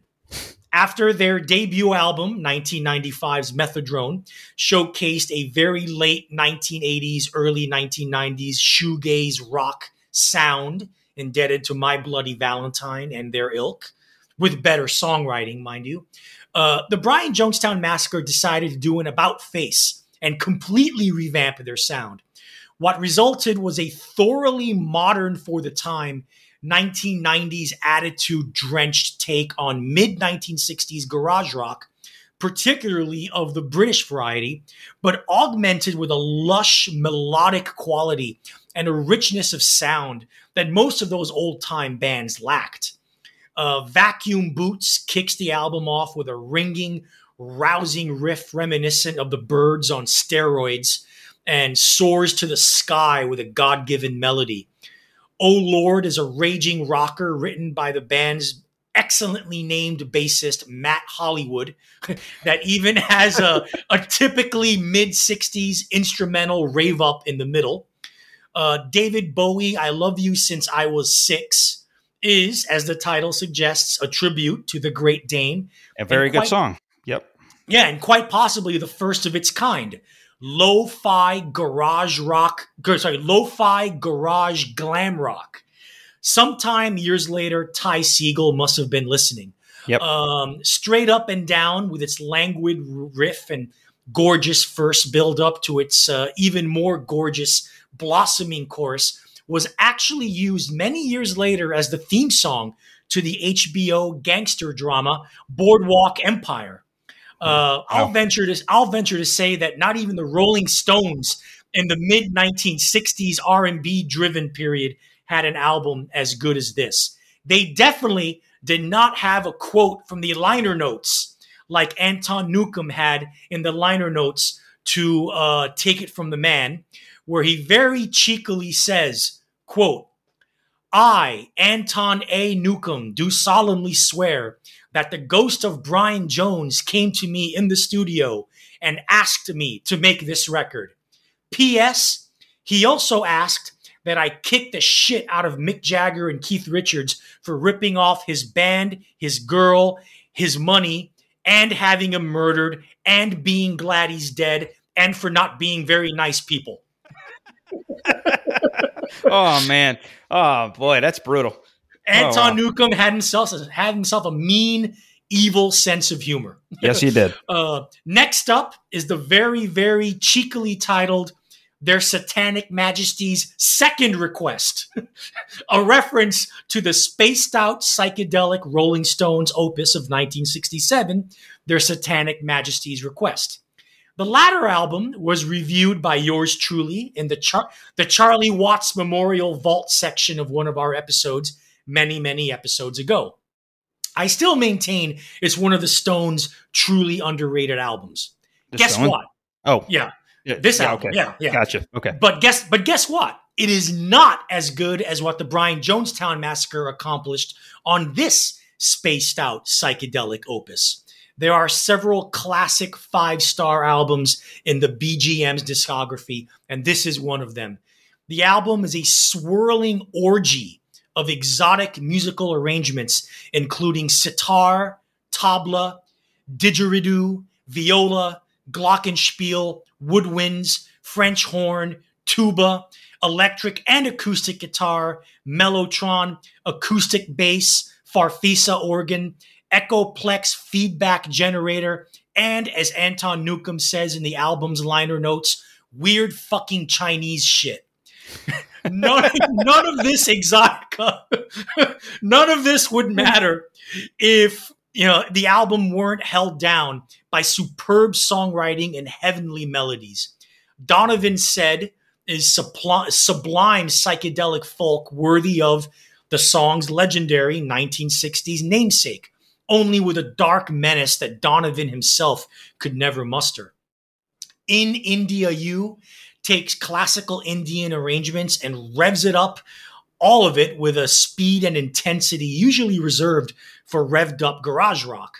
The shifting tempos and beautiful acoustic uh, guitar arrangements that dominate the song Jesus only take a backseat to Newcombe's audacious lyric.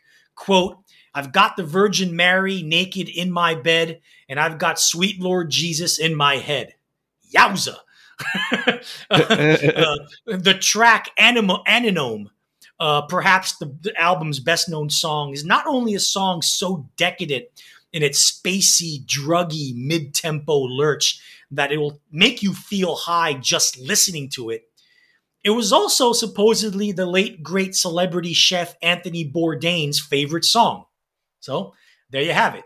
Mm-hmm. um, finally, the Brian Jonestown Massacre's triptych of 1996 albums ends with the also cheekily titled "Thank God for Mental Illness," a very a very lo-fi, mostly acoustic excursion into traditional folk, blues, and country music.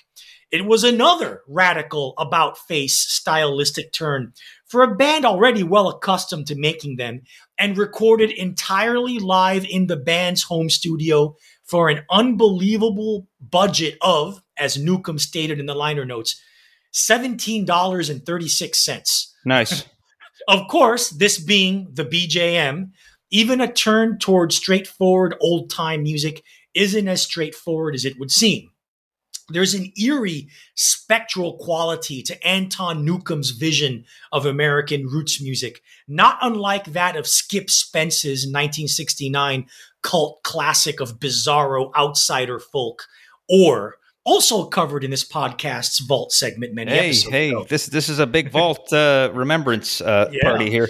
No shit. This is most evident on Ballad of Jim Jones, where Newcombe disturbingly tries to sing from the perspective of the notorious homicidal religious cult leader of the 1970s, Jim Jones. And if you don't know who he is, look him up on Wikipedia. Yeah, absolutely. Uh, this album really goes off the rails in a brilliant kind of way, of course, with the idiosyncratic 33 minute album closing suite, Sound of Confusion, which is very uncharacteristic of the sound of the record, yet is one of the record's highlights. What begins with an outdoor five minute recording of a religious maniac preaching fire and brimstone Jesus talk to motorists passing by segues into the beautiful lilting folk rock ballad Fire Song.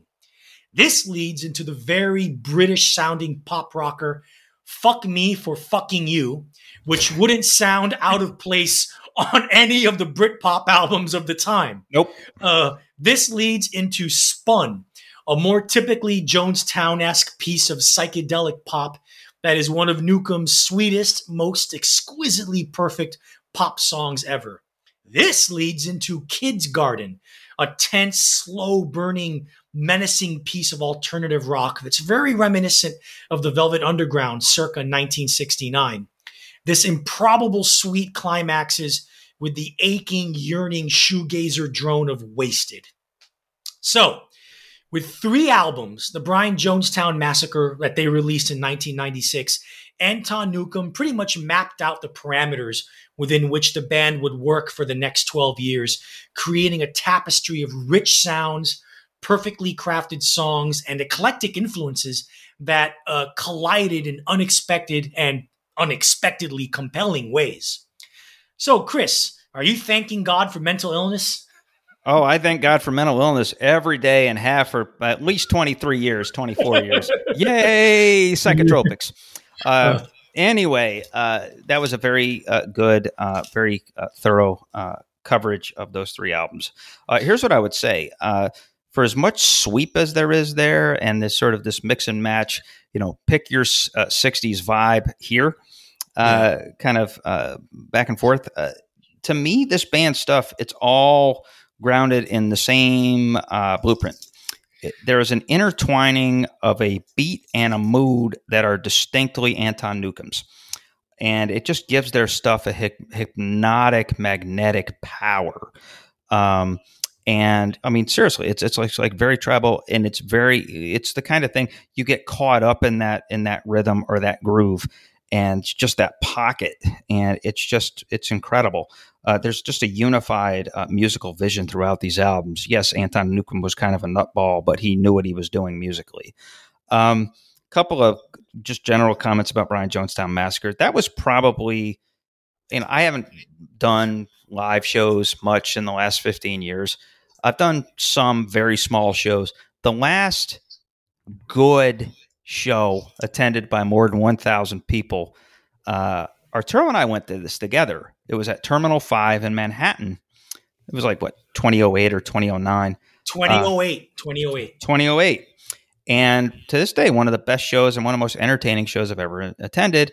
And that was mainly because of the band's tambourine guy, Joel Gion, who uh, evidently had a, a, a, a, a strong role to play in uh, making sure that the band and Newcombe kept its shit together enough to actually get good press and to actually sell records. But uh, Gion is most well known as the guy in the middle of the stage with the tambourine over his head, the coolest looking guy in those mysterious aviator shades and uh, denim jacket outfits, uh, just never breaking character and slapping that uh, tambourine.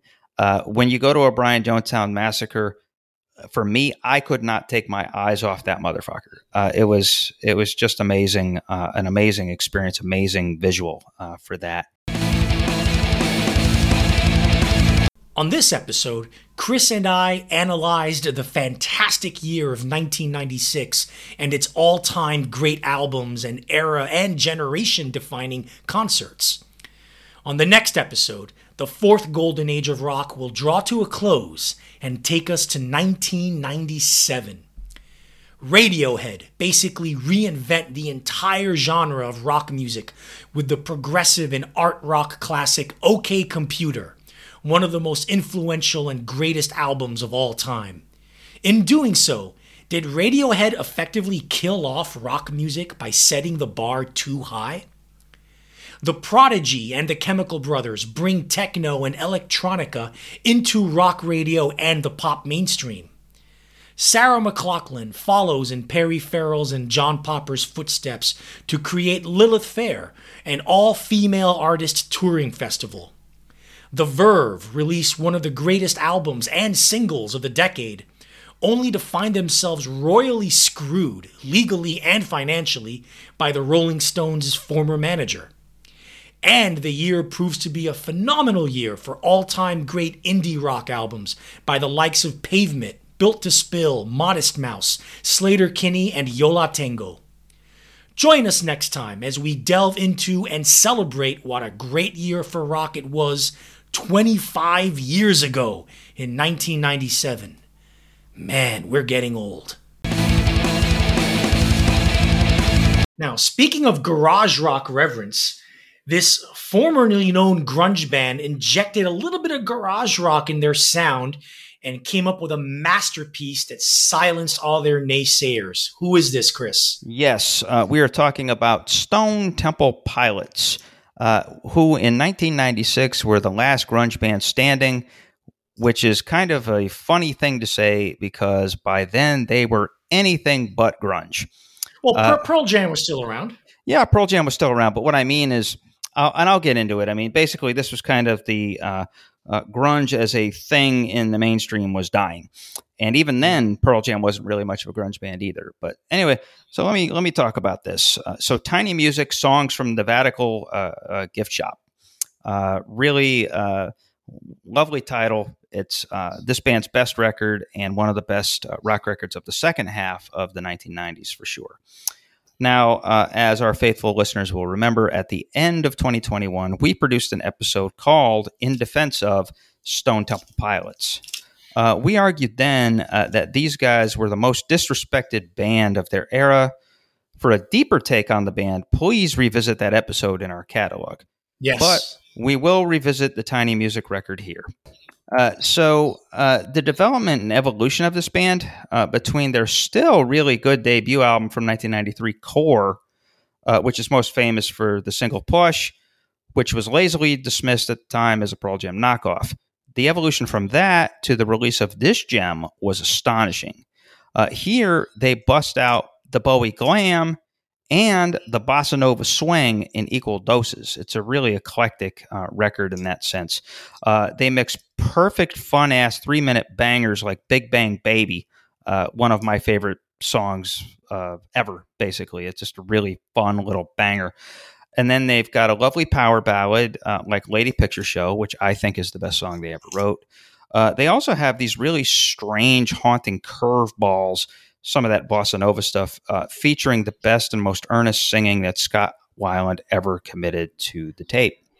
Uh, the album was a grand accomplishment that was met with criminally tepid response, uh, at least from critics. It sold fairly well, but it, like I said, uh, the response was tepid.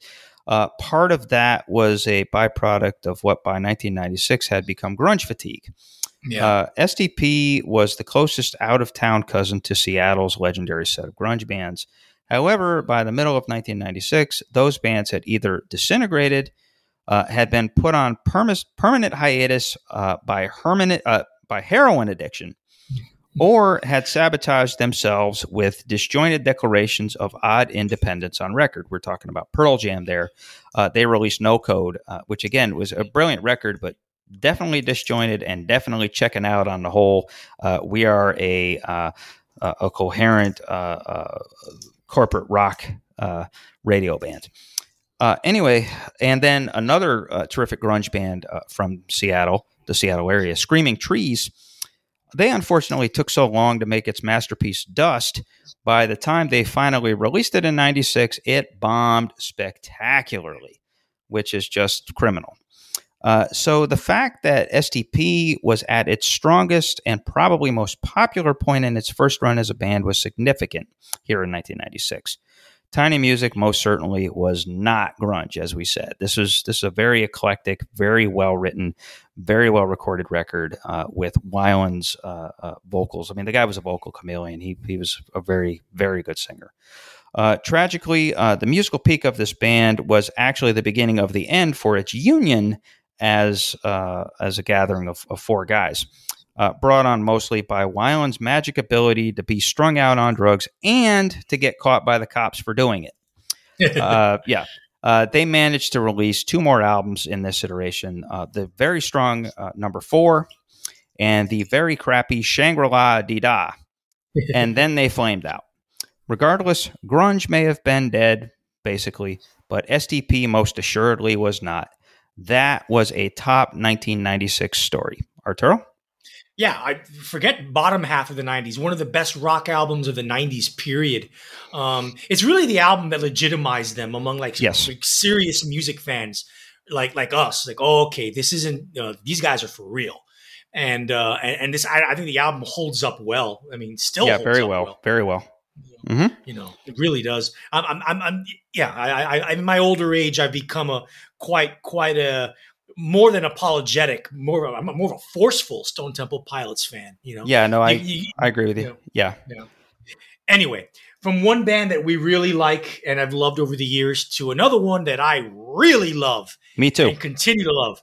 Um, we now get to one of the most thrillingly original bands of the entire 1990s, the one and only Anglo-French band Stereolab uh, formed by British guitarist, keyboardist Tim Gane and French singer, guitarist, keyboardist Laetitia Sadier uh, in the early 1990s. Stereolab started life as a band heavily indebted uh, to the 1970s krautrock sounds of German bands such as Can and Neu. Uh, with their cyclical, repetitive riffs and uh, metronomic rhythms, albeit with a spiky indie rock sensibility. They progressed and evolved very, very quickly, though. By the middle of the decade, they had carved out a little piece for themselves in the rock underground with a dazzlingly innovative sound that can only be described as electro, jazzy, funky, psychedelic, space age lounge pop. Uh, if I had to attach names to an analogy, the best I can do is this.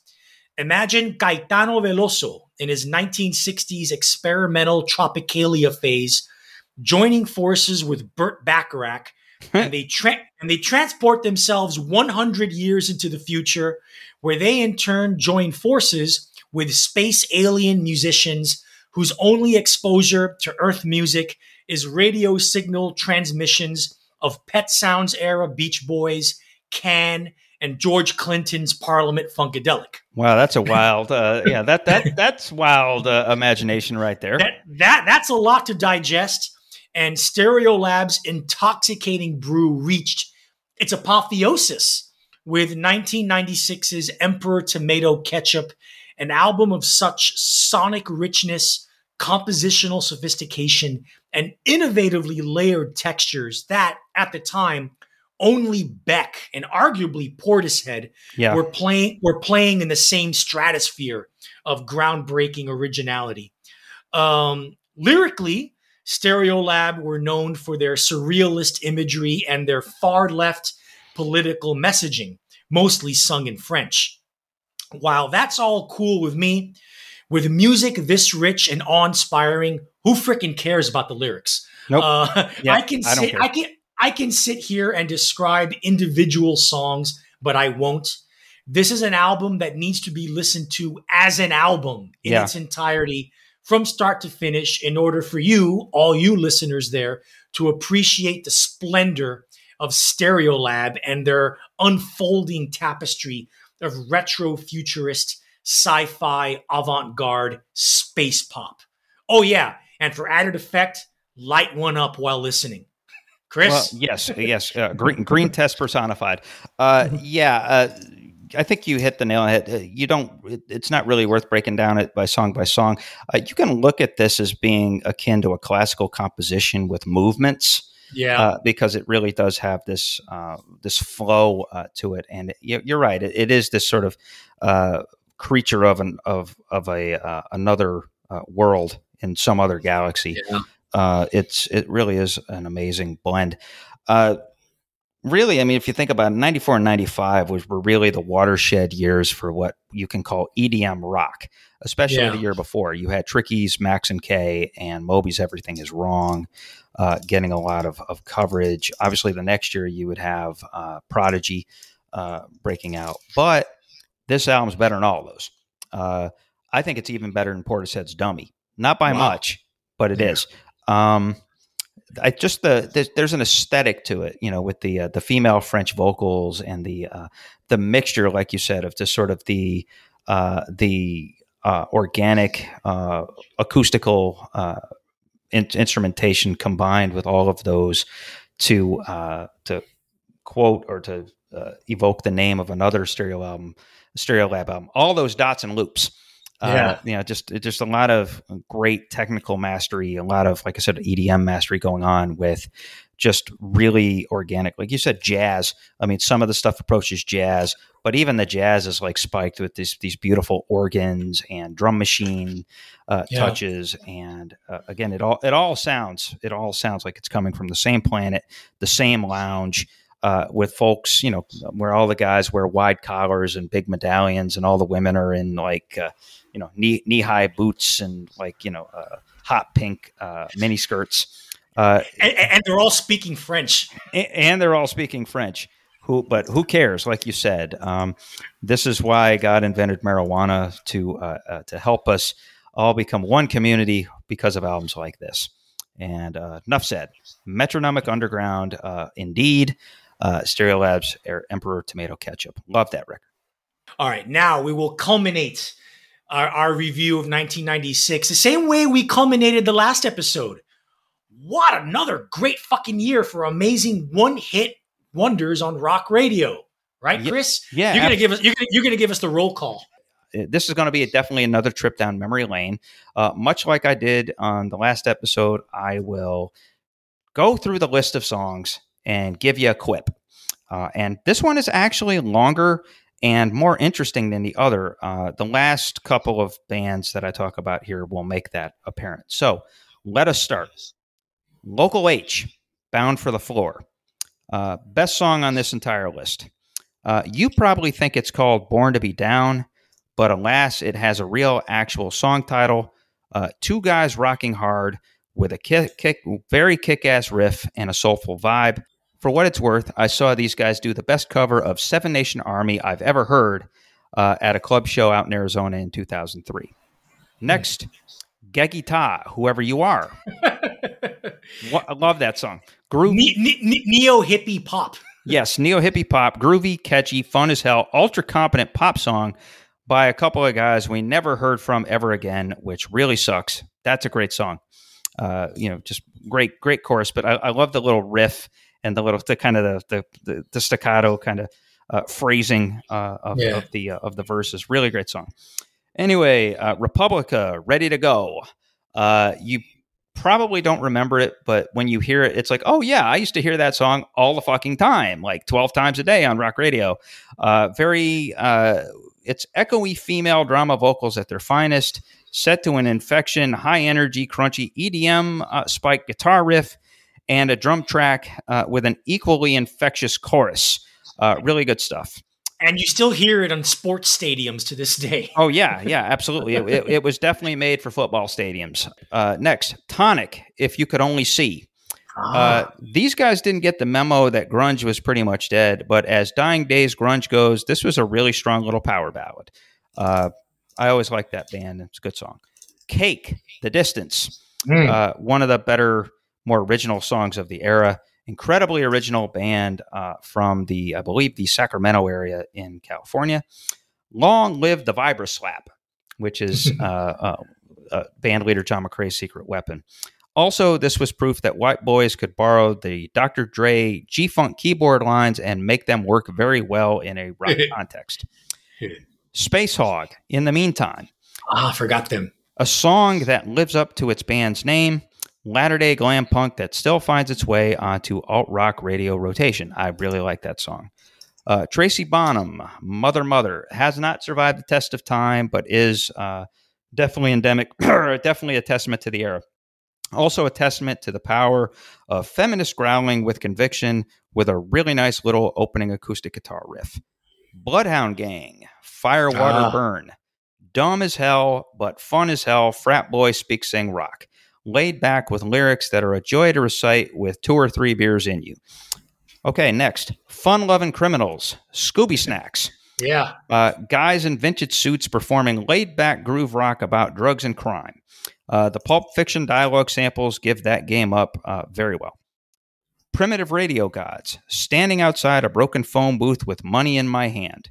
Terrible plotting song written by a guy and sung by a guy named Christopher O'Connor.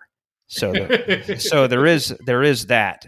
Um, worth mentioning, by the way, that uh, several weeks ago, just recently, New York uh, City uh, in Manhattan removed the final po- uh, payphone Mm. uh, in uh, New York, and so now Wow. you now you've got wireless hotspots, but there are no uh, more uh, phone booths in New York City. I saw a great line on that. That now that uh, phone booths are outside of New York City, whatever is Superman going to do? uh, So anyway, moving on. The Divine Comedy, something for the weekend. Electro pop melds with jazz touches and soft cell gayness. Uh, yes, that mix actually worked here. The Cardigans, Love Fool, very, very popular band in Europe who had this one moment in the spotlight here in the US. Kitschy, dreamy pop uh, that sounded like it might as well have been the a uh, TV theme song. Uh, like if they had made a remake of Bewitched, uh, this probably would have been the uh, the theme Yeah. song. Soul Coughing, Super Bon Bon. Yes. Uh, Mike Doughty is a bright, funny dude who fronted an awful band that somehow scored a big hit with this sort of funky but still awful, awful nugget. Uh, Doty, though, I he's he's a very interesting guy, good writer, uh, does a lot of writing on the side. Uh, my favorite line from him: uh, Robert Christgau gets paid to write about his mail, which I, I love. I love that line. Okay, Jewel, who will save your soul? Mm. Uh, hippie chick from Alaska. she, she, she had hits though. She had more than one hit. Mm, sort of. I mean, she had a couple. I mean, kind of low level. Well, she, she who will save your soul, and she had that other ballad that was like really a big, bigger hit than that one. yeah, what a couple years later. Yeah, I I. I know that was her kind of her mainstream swell. Uh, worth mentioning her uh, hippie chick from Alaska who scored this massive hit that no one could avoid, and she looked primed for a long, successful career. Too bad she basically flopped as a conventional pop star, you know, packaged pop star, and then her mom stole most of her money. Uh, poor, poor girl. Goldfinger, here in your bedroom. Mm. Uh, forerunners of the mainstream ska pop revival, catchy but marshmallow fluffy. Baby Bird, You're Gorgeous. Really clean lead guitar line and striking, moody, British ish vocals. Kind of sounds like the band James, but James never wrote a song this good. Right. The, the refreshments, Banditos. Uh, Arizona band scores a quirky hit that sounds like it was made out in the desert. Uh, Roger Clyne, the uh, refreshments uh, band leader, mastered this narrow rock lane for many years. The King of the Hill theme song, uh, that's his band. That's this band, Mm. Refreshments. Okay, and then finally we have two bands that I guess technically are one hit wonders, but they transcended that label greatly in the years Ah. that followed. There Yeah. is Eels, Novocaine for the Soul, Right. which had its moment in the sun on MTV. Uh, Eels, uh, uh, he's gone on to you know have a- just a tremendous uh, uh, string of these spooky, weird but beautiful. Uh, what would you call them? Folk rock albums or these sort of lo-fi uh, indie uh, records. I would, I I, I, I, I would call them alternative pop or something like that. That's what kind of what they, what they are. Yeah, what's that guy's name? Mark Everett? Is that his? Mark Everett. Yeah, yeah. Yeah. I'm a I'm a big Eels fan. Yeah, no, I me mean, too. he- I mean, he had tech. He is technically a one-hit commercial guy, but his career transcends one-hit wonder status. Fine. And then there was Nada Surf, Ah, yeah. the song popular. Now, this is astonishing because this silly, flippant little funny, phony grunge song gave no hint that, like five or six years later, these guys would emerge as clearly one of the best bands in America, capable of writing classic pop tunes. Uh, check out especially 2002's Happy Kid, uh, really great song. Uh, Yeah. Again, for since then, they, they're still one of the better bands uh, out there uh, now. And okay, and then as a bonus mention, not a one hit wonder, but can't really complete a 1996 retrospective without a little mention or a little discussion of A Long December by Counting Crows, which yeah. these days uh, has actually gained, uh, it's not even ironic status, it's gained uh, a new popularity among uh, Gen Z and uh, younger millennial uh, types. And for good reason. It is a basically a perfect power ballad. You know, steeped, you know, obviously influenced by the band, but a tremendous, you know, we said that uh, earlier that uh, Maynard uh, Keenan really hated uh, L.A. Uh, Yeah. and basically so did uh, so did Adam Duritz. And so, you know, this is uh, one more night in Hollywood, uh, out there in the canyon. He's very solemn because he has lost his love, and uh, one of the best songs of of the year um, for sure. So had to put that in there. Uh, And oh, and one more that I, I just thought of now. Yeah. The this is a legendary underground band, and their only hit, the Butthole Surfers. Yeah. With Pepper. oh yeah, yeah. Was that ninety six? Yeah. Yep, that was ninety six. Oh, okay. Yeah. There you the, go. The, the Butthole Surfers one hit. Yep. They're a legendary underground band throughout the 1980s and the early 90s, but this is their one moment where they actually had a commercial hit on the radio. Hey, good for Gibby Haynes, uh, who at one point was a roommate in rehab of Kurt Cobain's. Got, gotta love him. And with that, we have now come to the end of our windy bendy revisitation of 1996. And so Yeah. uh, at this point, uh, we always, uh, at this point, we recommend uh, folks uh, join our curmudgeonly community on Facebook. You can find that at facebook.com slash uh, curmudgeon rock. Uh, lots of uh, good discussion and sort of interesting stuff that goes on there. Uh, you can also hit us up with thoughts and uh, random musings at uh, curmudgeonrock at gmail.com. We'd love to hear from you. So, folks, we're nearing the end of the fourth golden age of rock. We'll be talking about 1997 in two weeks. Me personally, I remember loving albums from Wyclef Jean and the Chemical Brothers that year. Not sure we'll be talking about those, but I do suspect you may hear us talk a little bit about a couple of British bands who struck gold and how one of those bands got all that gold snatched from its clutches. Enjoy the beginning of summer, if not Don Henley's The Boys of Summer, everyone. Take care.